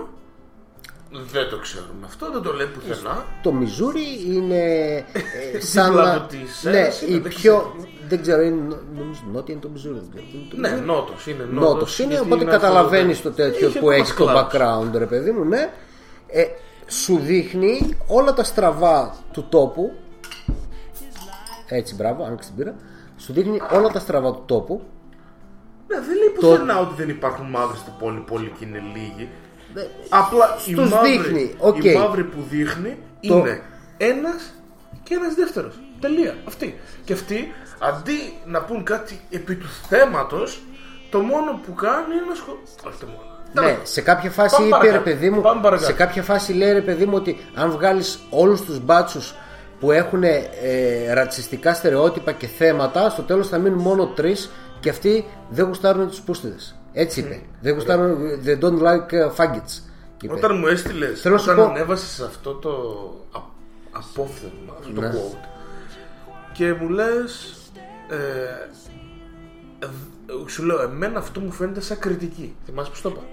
Και μου λες, όχι, έτσι πως το λέει, δεν είναι κριτική, είναι κάτι άλλο. Και λέω τώρα πως θα το κάνει, πως θα το κάνει. Και, το... και όταν το είδα, πως το λέει, κατάλαβα τι λες. Γιατί ο, ο Χάρλσον που λέει την ατάκα, εκείνη τη στιγμή δεν νομίζω ότι υπάρχει πρόβλημα. Έτσι Κατα... είναι τα πράγματα. Κα... Καταλαβαίνει το... ότι και στην τελευταία ατάκα ότι είναι ρατσισμός ακόμα και αυτό για τους γκέι. Το καταλαβαίνει ότι είναι ρατσισμός, αλλά σου το λέει ότι, ε, ότι οι άνθρωποι, αυτοί οι άνθρωποι εδώ, αυτοί οι κάσταρα παιδί μου, σκέφτονται έτσι ώστε έχω ρατσισμό με αυτούς. Δεν το συζητάω καν, ας πούμε, ναι, ότι για τους γκέι, ας πούμε, είναι κάτι, είναι κάτι που καίγεσαι στην κόλαση. Ότι μπορεί κάποια στιγμή να δεχτώ, ας πούμε, ότι οι μαύροι αδικούνται ή να το πω με μισόλογα, αλλά για τους γκέι δεν θα σας πω. Δεν υπάρχει περίπτωση. Δηλαδή σου το λέει με τέτοιο τρόπο να σου δείξει ότι.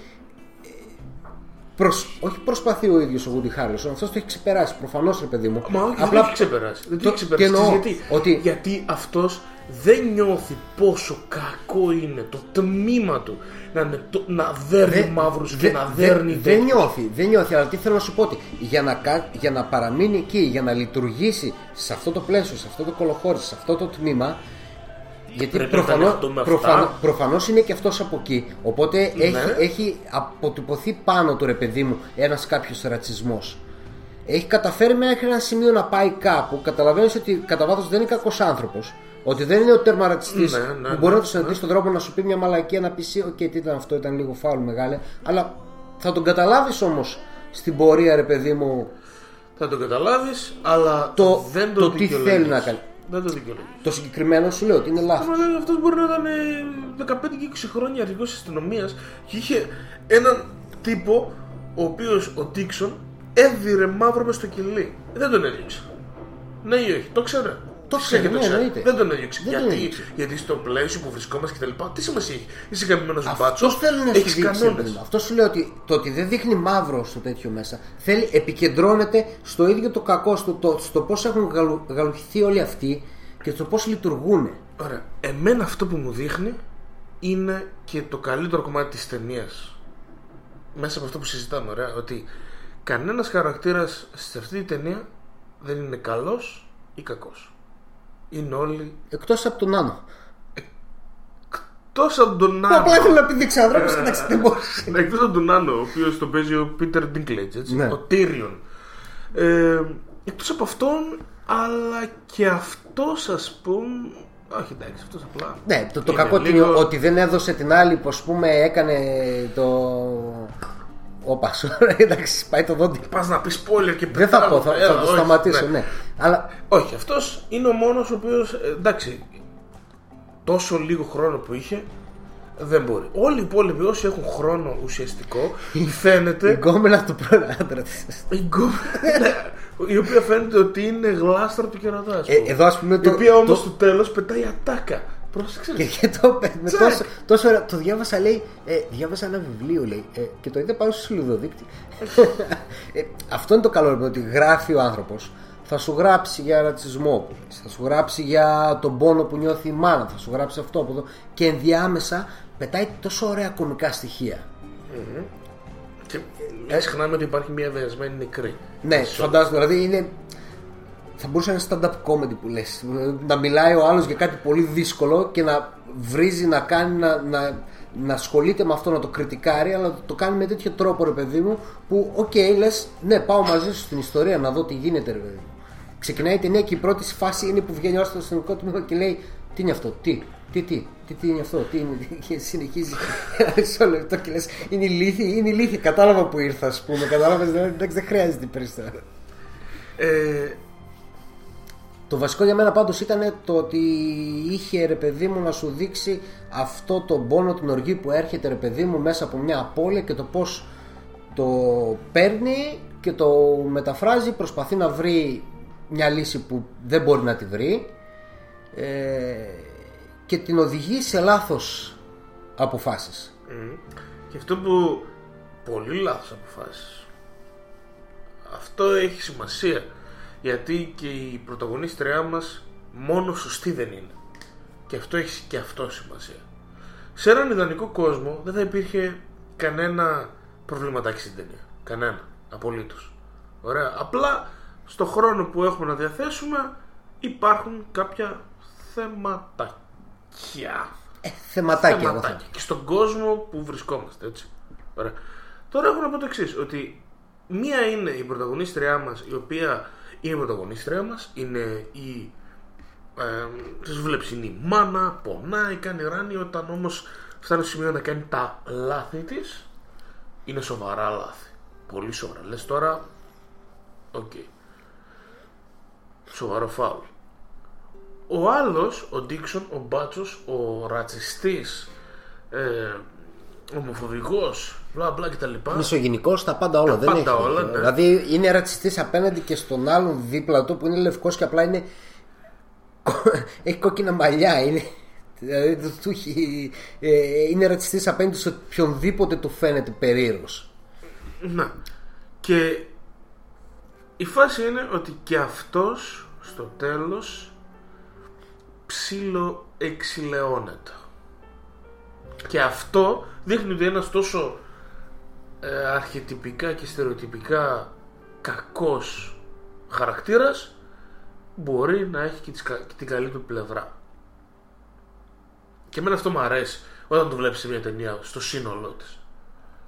Δείχνει real αυτό, life. Ας πούμε, ήταν... real life. Αυτό ήταν η κριτική που δέχτηκε η ταινία. Γιατί στο τέλος, ρε φίλε, έγινε αυτό και μου τον παρουσιάζεις. Ξέρεις, και γιατί, πρέπει να τον λυπηθώ. Είναι ο κόσμος που ζούμε. Και πρέπει, και γιατί, πρέπει να... γιατί αυτή τη στιγμή η Αμερική βρίσκεται σε εποχή Τραμπ. Οι rednecks, οι ρατσιστές είναι στα πάνω τους. Όταν εσύ πας να μου δείξεις μια ταινία, ε, γιατί πας να μου δείξεις το ρατσι... το ρατσιστή να... και τα λοιπά, ναι. Και μου τον εξηλαιώνεις. Μπορεί να σου πει αυτό. Τώρα είμαστε σε μια φάση μπορεί που να το χρειαζόμαστε ρωτήσει. Το αντίθετο. Χρειαζόμαστε, ναι, αφύπνιση. Μπορεί να στο ρωτήσουν, αλλά αυτή τη στιγμή αυτό που λες εσύ εμένα μου κάνει πολιτική ορθότητα. Ε, δεν είναι ορθότητα. Όχι. Ίσως αυτό είναι ορθότητα. Όχι, αυτό Α... δεν είναι πολιτική ορθότητα που κάνει ο Μακδόνα. Πολιτική, ορθ... είναι... πολιτική είναι... ορθότητα. Όμως πολιτική ορθότητα είναι ότι τώρα είμαστε σε αυτή τη φάση, δεν πρέπει να πούμε κάτι. Δεν πρέπει ερήμε, να δείξουμε ερήμε. κάτι. Ας πούμε, ο πολι... μέσος όρος των Αμερικάνων. Πολιτική ορθότητα. Ο μέσος όρος των Αμερικάνων βγάλαν τον Τραμπ. Ναι, δεν σου λέω. Ωραία. Όχι, okay. Αυτοί που είναι στο, ε, στο περιθώριο δεν είναι αυτοί οι οποίοι δημιουργούν την πολιτική ορθότητα. Δεν σου λέω, όχι, ναι. Εδώ αυτοί δέχονται τα χτυπήματα και από εκεί αλλάζουν τέτοιο. Εδώ έχουμε ένα ρατσιστή, ο οποίος τελικά είναι και καλός άνθρωπος. Δεν είναι καλός άνθρωπος. Είναι... Μπορεί να αλλάξει, σου λέει. Μπορεί να αλλάξει. Αυτό θα μπορούσε να είναι πολιτική ορθότητά μας, το έλεγε κάποιος. Μπορεί... Ότι δεν του τραβάει στα άκρα, ότι είναι ο πιο κακός. Μα δεν είναι ο στόχος του να δείξει τον πολύ Ωραία. κακό και απ' την άλλη την πολύ καλή. Δεν διαφωνώ μαζί δεν σου, αλλά καταλαβαίνω αυτό που θέλει να πει και αυτός που λέει ότι ρε φίλε, δεν είναι η εποχή γι' αυτό. Και στην τελική ώρα μπορεί να γράψει αυτό το είναι, σενάριο δύο χρόνια πριν. Αυτό είναι γαμάτο, το να δείχνεις κάτι σε μια εποχή που δεν θα έπρεπε να το δείξεις τώρα. Ας πούμε τώρα. Μα, να... δεν θα έπρεπε. Το είναι... δεν θα έπρεπε σε εισαγωγικά κα... για μένα. Έχεις δίκιο. Με τη διαφορά. Δεν με ενδιαφέρει όμως, αν θα έπρεπε δεν θα έπρεπε. Με τη διαφορά θέλει όμως να το ότι δείξει. Ο Λευκός, ο Ρέντνεκ στο Μιζούρι, πρέπει να δει την άλλη μεριά. Δεν θα δει την ταινία ο Λευκός στο Ρέντνεκ στο Μιζούρι. Δεν αφορά αυτόν. Αυτό θέλω να σου πω. Θέλω... Αυτή τη στιγμή, ας πούμε, όλοι ασχολούνται με σεξουαλική παρενόχληση και κοπής γυναικών. Σε ένα χρόνο μέσα έχει ξεχαστεί και δεν υπάρχει αναφορά για, τις... για το πόσοι μαύροι παίζουν στις ταινίες, πόσοι δεν παίζουν, πόσοι αμείβονται. Πλέον, πλέον το θέμα μας, εκ, εκ, εκείνο, έχει πάει, έχει φύγει. Δεν υπάρχει. Ήταν κάτι που έτρεξε πέρυσι και πρόπερσι. Τώρα πλέον δεν ασχολούμαστε. Τώρα, ας πούμε, είναι άλλο θέμα. Μην ασχολείσαι με τα άλλα. Τώρα επιτάσσει η κοινωνία να ασχοληθείς με αυτό μόνο. Σου λέει ο άλλος, ναι, ρε φίλε, αλλά εγώ θέλω να πω αυτή την γαμμένη ιστορία με αυτόν τον τρόπο και το αποτέλεσμα που σου βγάζει. Σου λέει στην ουσία ότι αν είσαι αρνητικός και βίαιος εισαγωγικά ή όχι, δηλαδή στα λόγια ή στις πράξεις απέναντι σε κάποιον, πάλι βία θα συναντήσεις απέναντι σου. Ωραία. Και εσύ δεν καταλαβαίνεις ότι όταν ο μαύρος κριτικός, ας πούμε, ωραία, που με τα κείμενά του και τα λοιπά παλεύει να δει και την ισότητα στις ταινίες με τους μαύρους και να μην τρώμε ξύλο κάθε μέρα και, και, και, και, και όταν δει αυτό θα πει ρε μαν, ρε φίλε, τι, τι, τι πας να μου πεις? Ότι ο μπάτσος ο οποίος σκότωσε το παιδί, το δεκαπεντάχρονο, μπορεί να, και, μπορεί να αλλάξει? Όχι, θέλω να το δω να κάνει στη φυλακή. Όχι, όχι, μπορεί όχι ο καθένας. Όχι ο καθένας, αλλά σου λέει ότι υπάρχει πιθανότητα. Και γι' αυτό ότι μπορεί... γυρνάω στο αυτό που σου είπα στην αρχή. Timing. Αυτό είναι το θέμα. Γι' αυτό υπάρχουν τα παράπονα, το timing.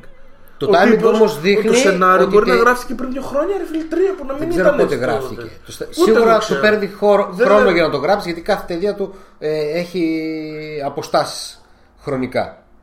Η μία από την άλλη. Από εκεί και πέρα, προφανώς και το timing από ό,τι φαίνεται είναι σωστό. Γιατί από τα αποτελέσματα. Εξαρτάται ποιος το βλέπει. Η πλειοψηφία, η μάζα, η κριτική από τα βραβεία, από τις υποψηφιότητες, από όλα. Φαίνεται ότι είναι σωστό το timing. Μα είναι το βλέπεις και χαίρεσαι να το βλέπεις. Είναι ταινία, αλλά έχει και αυτή τα θεματάκια της για το timing της. Τα θεματάκια της είναι το ένα στα δέκα, ας πούμε, από το τέτοιο. Δηλαδή δεν θα πάρει δέκα στα δέκα σαν ταινία, θα πάρει ένα οκτώ στα δέκα σαν βαθμολογία, γιατί είναι δύο θεματάκια. Η άρχουσα τάξη είναι πλούσιοι λευκοί. Να, είναι η μπάτση. Να, η λευκή μπάτση. Να, η πλούσιοι λευκοί, ένα. Η εξουσία, ναι, δύο. Ωραία. Αντί, σου λέει ο άλλος, δεν σου λέει ότι δεν είναι ωραία ταινία. Σου λέει ότι δεν θα έπρεπε να τη γυρίσεις τώρα. Αυτό που θα έπρεπε να δω τώρα και αυτό που χρειάζεται η κοινωνία δεν είναι ότι ο λευκός μπάτσος που σκοτώνει τον μαύρο μπορεί να, είναι, μπορεί να αλλάξει, αλλά ότι να το πας από την άλλη. Και δεν μιλάμε για αυτή την ταινία, ωραία, να, το, να, να είχε και αυτό η ταινία συγκεκριμένη. Αλλά το πω από την άλλη, αυτό που χρειαζόταν να δω, να δω θα ήταν τον γκέτο drug dealer μαύρο, δηλαδή το γαμημένο όρκ στο Bright. Ah, ότι yes. δεν είναι μόνο αυτό και είναι και κάτι άλλο. Εκεί πρέπει να φάει το κράξιμο. Ναι, δηλαδή δεν σου λένε ότι είναι κακή ταινία από αυτό, ούτε ότι είναι ρατσιστική, ούτε τίποτα άλλο. Σου λένε ότι. Και μιλάμε για ταινία, ωραία. Μιλάμε για ταινία. Ναι. Μιλάμε για ταινία.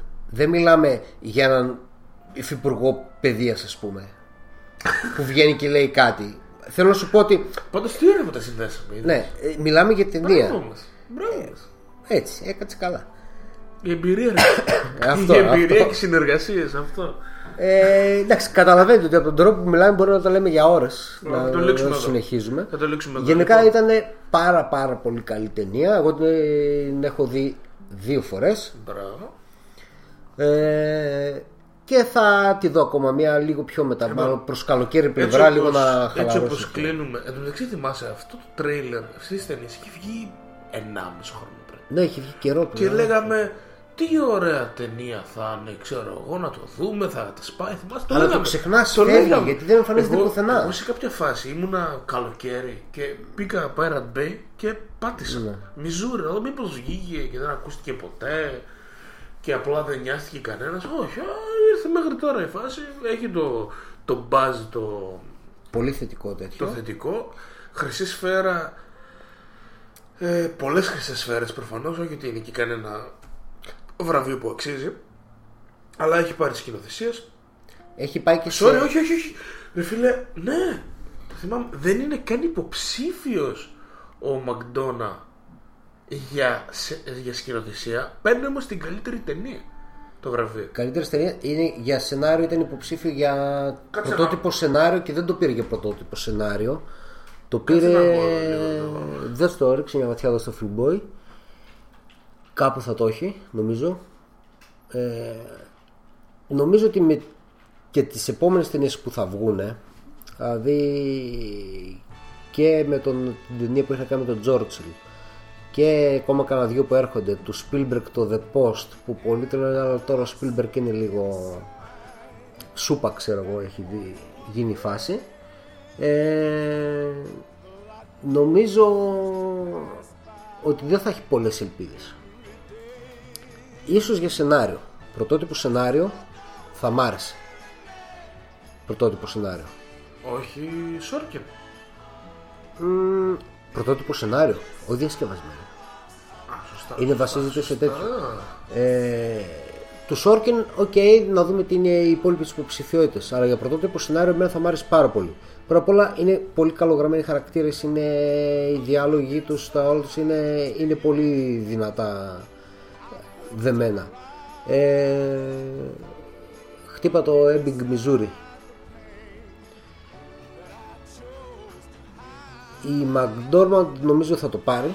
Θα το πάρει. Ο Σαμ Ρόκουελ πιστεύω ότι θα είναι. Να τους. Πιστεύω ότι θα είναι στους υποψήφιους. Εσύ λες ότι δεν θα είναι. Εγώ πιστεύω ότι θα είναι μέσα. Για να δούμε τι πήρε. Καλύτερη ταινία το Three Billboards.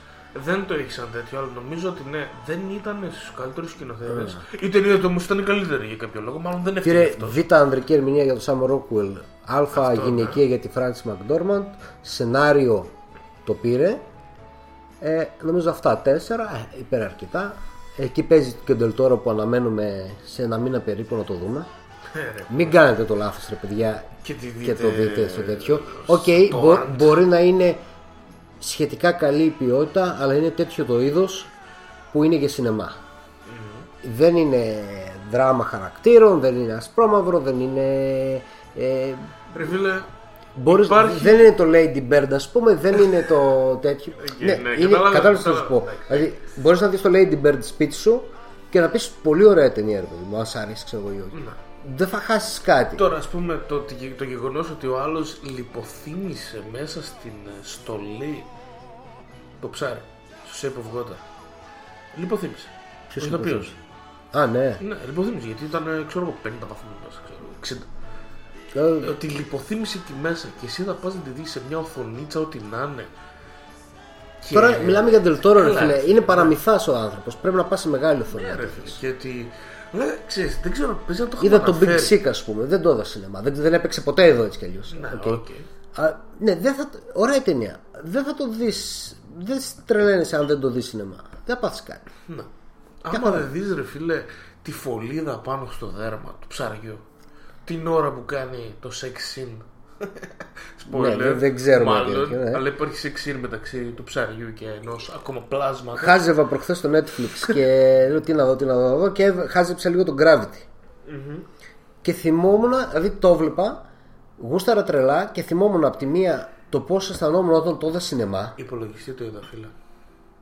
Εγώ το είδα σε μια τριανταδιάρα, ωραία. Ωραία, φίλε, το είδα υπολογιστή και είδα και υπολογιστή και το τέτοιο. Ποιο? Pacific. Το, το Pacific, ρε. Πώς φάνηκε το Gravity?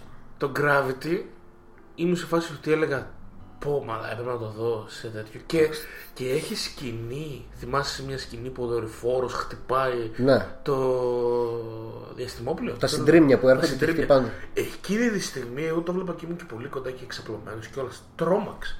Ήταν θρι ντι, καλύτερο από το θρι ντι εκείνο το πράγμα. Ήταν τρομερό. Και δηλαδή θυμάμαι... αυτές τις ταινίες τις βλέπεις σινεμά, δεν τις αφήνεις για το σπίτι. Ναι, θυμάμαι πόσο ήμουνα σε φάση πω, ρε μαλάκα, τι μαλάκας. Και το δεύτερο τους Pacific Rim που είχα κατεβάσει Blu-ray, τη κόπια και κολλούς υπολογιστές. Να. Εγώ ήταν... πούμε, άρα, το βάλα να παίξει, πήγα, έδειχνα σε ένα σπίτι που πήγα σε ένα φίλο και μου λέει για βάλε Netflix, τι έχει ξέρω εγώ, για να δούμε. Είχε μια τέσσερα κάπα τηλεόραση πενήντα, ας πούμε. Λέω κάτσε να, να βρω κάτι, ρε παιδί μου. Μου δείξε και λέω όχι, όχι, περίμενε, περίμενε. Του βάζω το Pacific Rim, το παίζει τέσσερα κάπα. Στο Netflix. Ναι. Το έχει. Ναι, ναι, το έχει. Άντε, το, το έχει, το έχει, το έχει. Και ρε φίλε, έχει μείνει έτσι, ξέρω εγώ. Μαλάκα μου λέει αυτό ήταν ένα, λέει. Αυτό ήταν χαζό, μου λέει παιδικό. Γιατί παιδικό ρε βλάκα. Απλά καθόσουν και το βλέπεις σε μια τηλεόραση ή το έχεις κατεβάσει σε ένα αρχείο ενάμιση γίγα και έβλεπες και έχανες. Στην καλύτερη. Στην καλύτερη. επτακόσια και έχανες τα περισσότερα στοιχεία στο τέτοιο. Δηλαδή και το έβαλες στην τηλεόραση πενήντα, έσβησε τα φώτα, άνοιξε τον ήχο και έπαιξε. Μαλάκα, είναι εντυπωσιακό. Που το έβριζε όταν το είχε δει πριν χρόνια, λέει τι μαλακή είναι αυτήν. Και έχει μείνει με το στόμα ανοιχτό και χάζευε. Λέω θα βάλω να μου κάνει ταινία. Κάτσε ρε μου λέει να χαζέψουμε λίγο. Ε, αυτό, αυτές τις ταινίες είναι για σινεμά. Έτσι είναι και το Shape of Water. Σε ένα μήνα υπομονή. Και δεν θα είναι ταινία δράσης, προφανώς. Όχι. Αλλά θα... αυτό που θα δεις πρέπει να το δεις σε μεγάλη οθόνη. Είπαμε. Άκουγες, όλα είναι για το. Ακούγα σε κάτι podcast που μιλούσε για τον Dunkirk. Ναι, ρε. Που πηγαίνανε σε κάτι. Ξέρεις, αυτοί έχουν ψαχτεί τώρα δέκα χρόνια podcast, κριτική, ξέρω πόσα χρόνια, και έχουν βρει τις καλές αίθουσες. Λέει, πήγα στην αίθουσα της συγκεκριμένη, μπλα μπλα, IMAX, ξέρω, Atmos, ναι, ναι, Dolby κτλ. Atmos είναι με τον ήχο που έχουν ναι, τα συστήματα, ναι. Και λέει, έχασα το μυαλό μου εκεί μέσα. Λέει, δεν, δεν γινόταν αυτό το πράγμα σε... Σε... Και έλεγε κιόλας κάποιοι την είχαν, όχι στην κορυφή, την είχαν στη δεκάδα τους τέλος πάντων. Και λέει, ε, λέει δεν την προτείνω καν να τη δείτε. Κατάλαβες ε, πως το εννοεί, ναι, λέει πλέον δεν μπορείς να τη δεις κινηματογράφο, οπότε μην τη δεις, ναι, δεν ούτε έχει καν η πενηντάρα σου, ούτε καν το ηχοσύστημα που έχεις δεν μπορεί να το σηκώσει όλο αυτό. Πρέπει να έχεις προτζέκτορα πανί μεγάλο, πρέπει να έχεις πολύ τέτοιο, αλλά και πάλι δεν μπορεί να το σηκώσει. Πρέπει να το δεις σινεμά. Mm. Γιατί τέτοιο ήχο δεν θα βρεις. Ε, πες, πες ότι έχεις τον καλύτερο ήχο, ρε φίλε. Μάλλον θα έχει και ένα μωρό, ξέρω, και ένα παιδί να κοιμάται. Δεν γίνεται. Ε, ακούσει και τους πυροβολισμούς, θα κρυφτεί κάτω από το κρεβάτι, ξέρω, φοβισμένο. Λοιπόν, αυτά. Τελειώσαμε νομίζω. Φίλε, ήταν ωραία εκπομπή, μ' άρεσε. Καλή ήταν, ναι. Για ποιον μας ακούει. Και από τις πρώτη, δεύτερη, τρίτη της χρονιάς, ε. Ε, ναι, ναι. Αφιερώματα είχαμε top δέκα. Θα είναι δύο μήνες τώρα. Τέταρτη. Star Wars, top δέκα. Α, είχαμε Star Wars. Ναι, σωστά. Που εσύ δεν ήσουν. Στο, με τις επιστημονικό. Τέτοιο, ναι, δεν ήμουν. Ήμουνα. Δούλευα.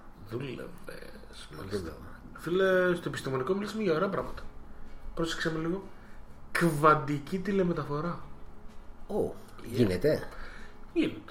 Αφού Κα... μιλήσαμε γι' αυτό. Σύνομα. Τι σημαίνει αυτό, ότι κάνεις teleport από εδώ μέχρι εκεί? Όχι, δεν σημαίνει αυτό. Καμία σχέση. Κάμω. είχα, είχα μια ελπίδα. Γι' αυτό κάναμε επεισόδιο. Αλλιώς θα λέγαμε μαλάκα, μπορούμε να κάνουμε teleport. Να πάμε από εδώ μέχρι το Αμέρικα. Σε... Από εδώ μέχρι την Αθήνα σε τρεις ώρες και κάτι λεπτά με το τρένο. Αυτό και είναι teleport. Άμα το δούμε αυτό, εδώ είναι teleport, όντως. Ε, ξέρεις τι θέλω να πω. Α, ναι, ήθελα να πω ότι όποιος μας ακούει. Αυτό εδώ που ακούς αυτή τη στιγμή είναι ένα podcast. Και το podcast πρέπει να το ακούσεις σωστά. Για να το ακούσεις σωστά, εγώ λέω μην είσαι στον υπολογιστή. Εγώ που έχω τη δικιά μου user experience είναι ότι όταν είμαι στον υπολογιστή κάτι θα κάνω. Ωραία, θα είμαι στο Facebook, θα γράφω κάτι, ασχολούμαι με Photoshop, ας πούμε. Εκείνη την ώρα το μυαλό σου δουλεύει. Δεν γίνεται να μου βάλεις ένα επεισόδιο δύο ώρων και δεκαπέντε λεπτών να παίζεις και να το προσέξεις. Δεν γίνεται. Γιατί δουλεύεις. Όταν όμως κλείνεις πιάτα, βάλε τα ακουστικά σου, κατέβασε μία από τις εφαρμογές για podcast αναλόγως στο κινητό που έχεις, Android, Spreaker, Podbean, Player εφ εμ. Υπάρχει ένα Player εφ εμ που για κάποιο λόγο μας ακούνε από εκεί μέσα. Δεν ξέρω. Οκ, okay, ναι, okay. Να σας ευχαριστήσουμε. Ναι. Ε, TuneIn, ας πούμε, για να μπορέσεις μέσω TuneIn να ακούσεις εμάς εκπομπές και καπάκι Rocks. Έτσι. Σωστό. Γιατί το TuneIn είναι για ραδιόφωνα, αλλά είμαστε κι εμείς εκεί μέσα. Να βάλεις τα ακουστικά σου και εκεί που πλένεις πιάτα, καθαρίζεις, κάνεις ράνες, μαγειρεύεις, να... Είσαι στον δρόμο για τη δουλειά, στον δρόμο ναι. από τη δουλειά. Γάμισε τα, εγώ όταν πήγαινα στη δουλειά και έκανα τουλάχιστον μία ώρα πάνε, μία ώρα έλα, την ημέρα άκουγα τουλάχιστον δύο εκπομπές. Που σημαίνει ότι, ρε φίλε, το ραδιόφωνο στα εφ εμ είναι άθλιο. Αν δεν έχεις megabytes για να μπεις tune in, καταλαβαίνεις, να ακούσεις κάτι σοβαρό Rocks, πρέπει να αποθηκεύσεις εκπομπές. Οπότε Monkey Bros. Κατεβάζει και, εκπομπή, και όταν δεν... βρεις, όταν κατεβάζεις Podbean, Spreaker, ε, αν έχεις Apple, iOS, Apple Podcasts, okay, θα βρεις κι άλλα πολύ καλύτερα από εμάς. Και θα είναι αυτή η φάση, δηλαδή το podcast movement είναι πάρα πολύ ωραίο. Εγώ έχω μπει με τα μπούνια. Είναι ωραίο, λέει, αξίζει τον κόπο να το ψάξετε, να το ανακαλύψετε. Εγώ ας πούμε ακούω Monkey Bros. Ακούς Monkey Bros, καλή είναι. Μιας το τόσο με ακούω, ρε φίλε. Είναι λίγο σαν σαν αυνανισμός.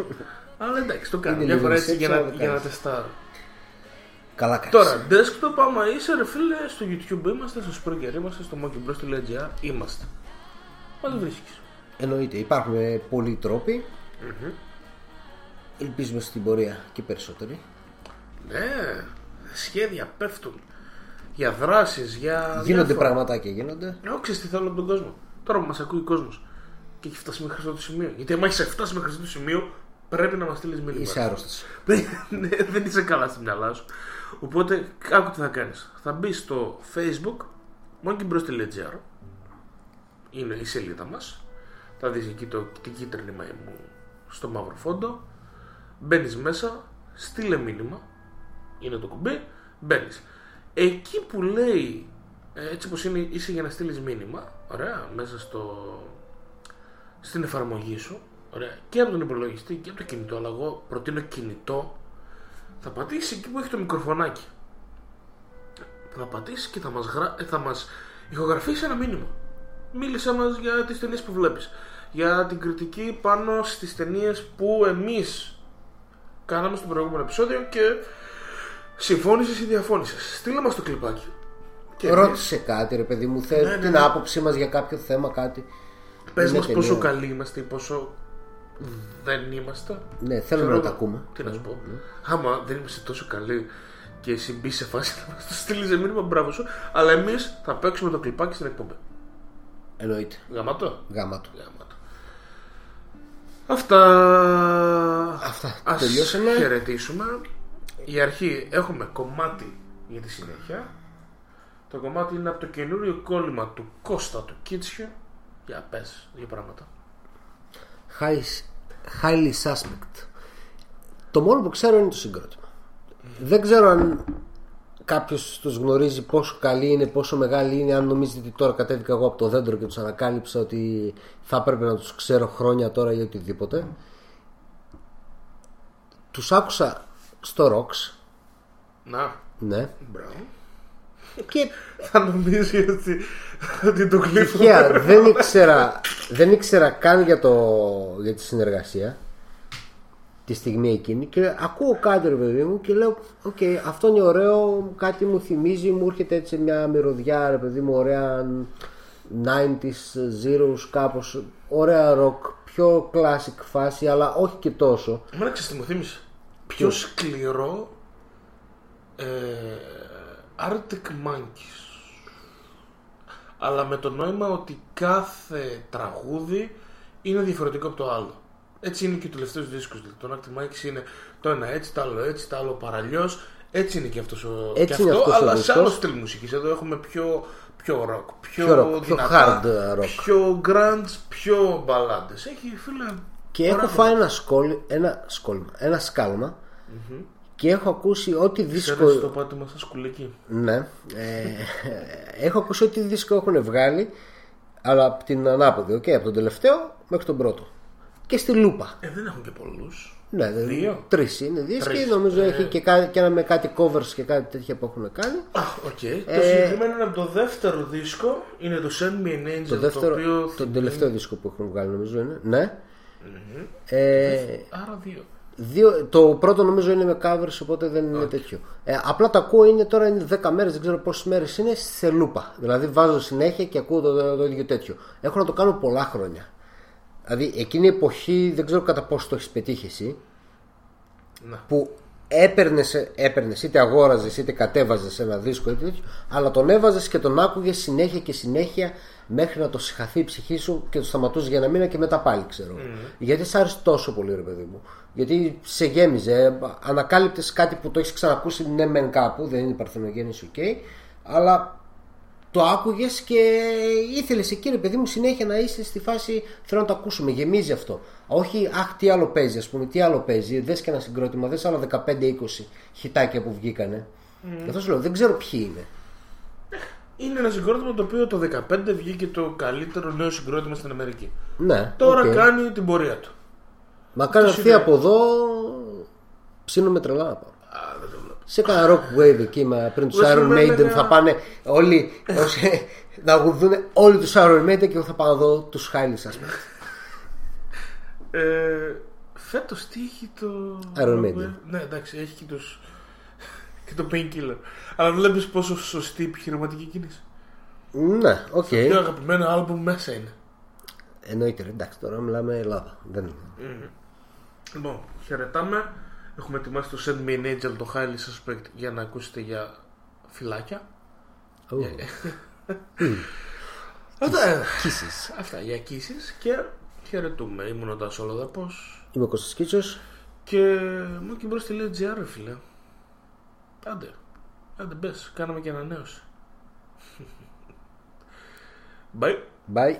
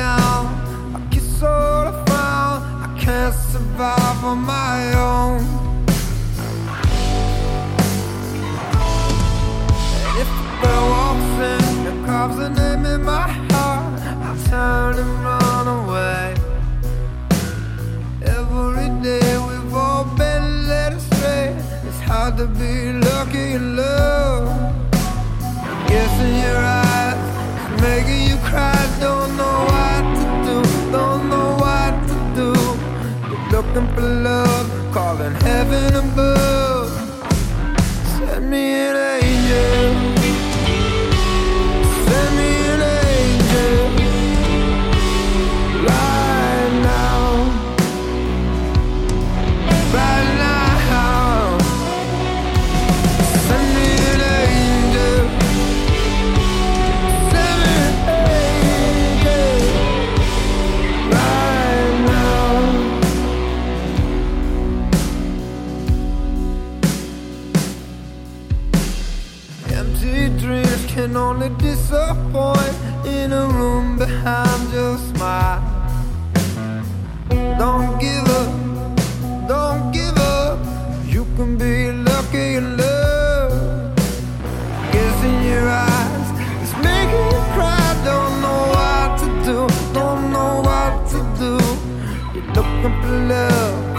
heaven above.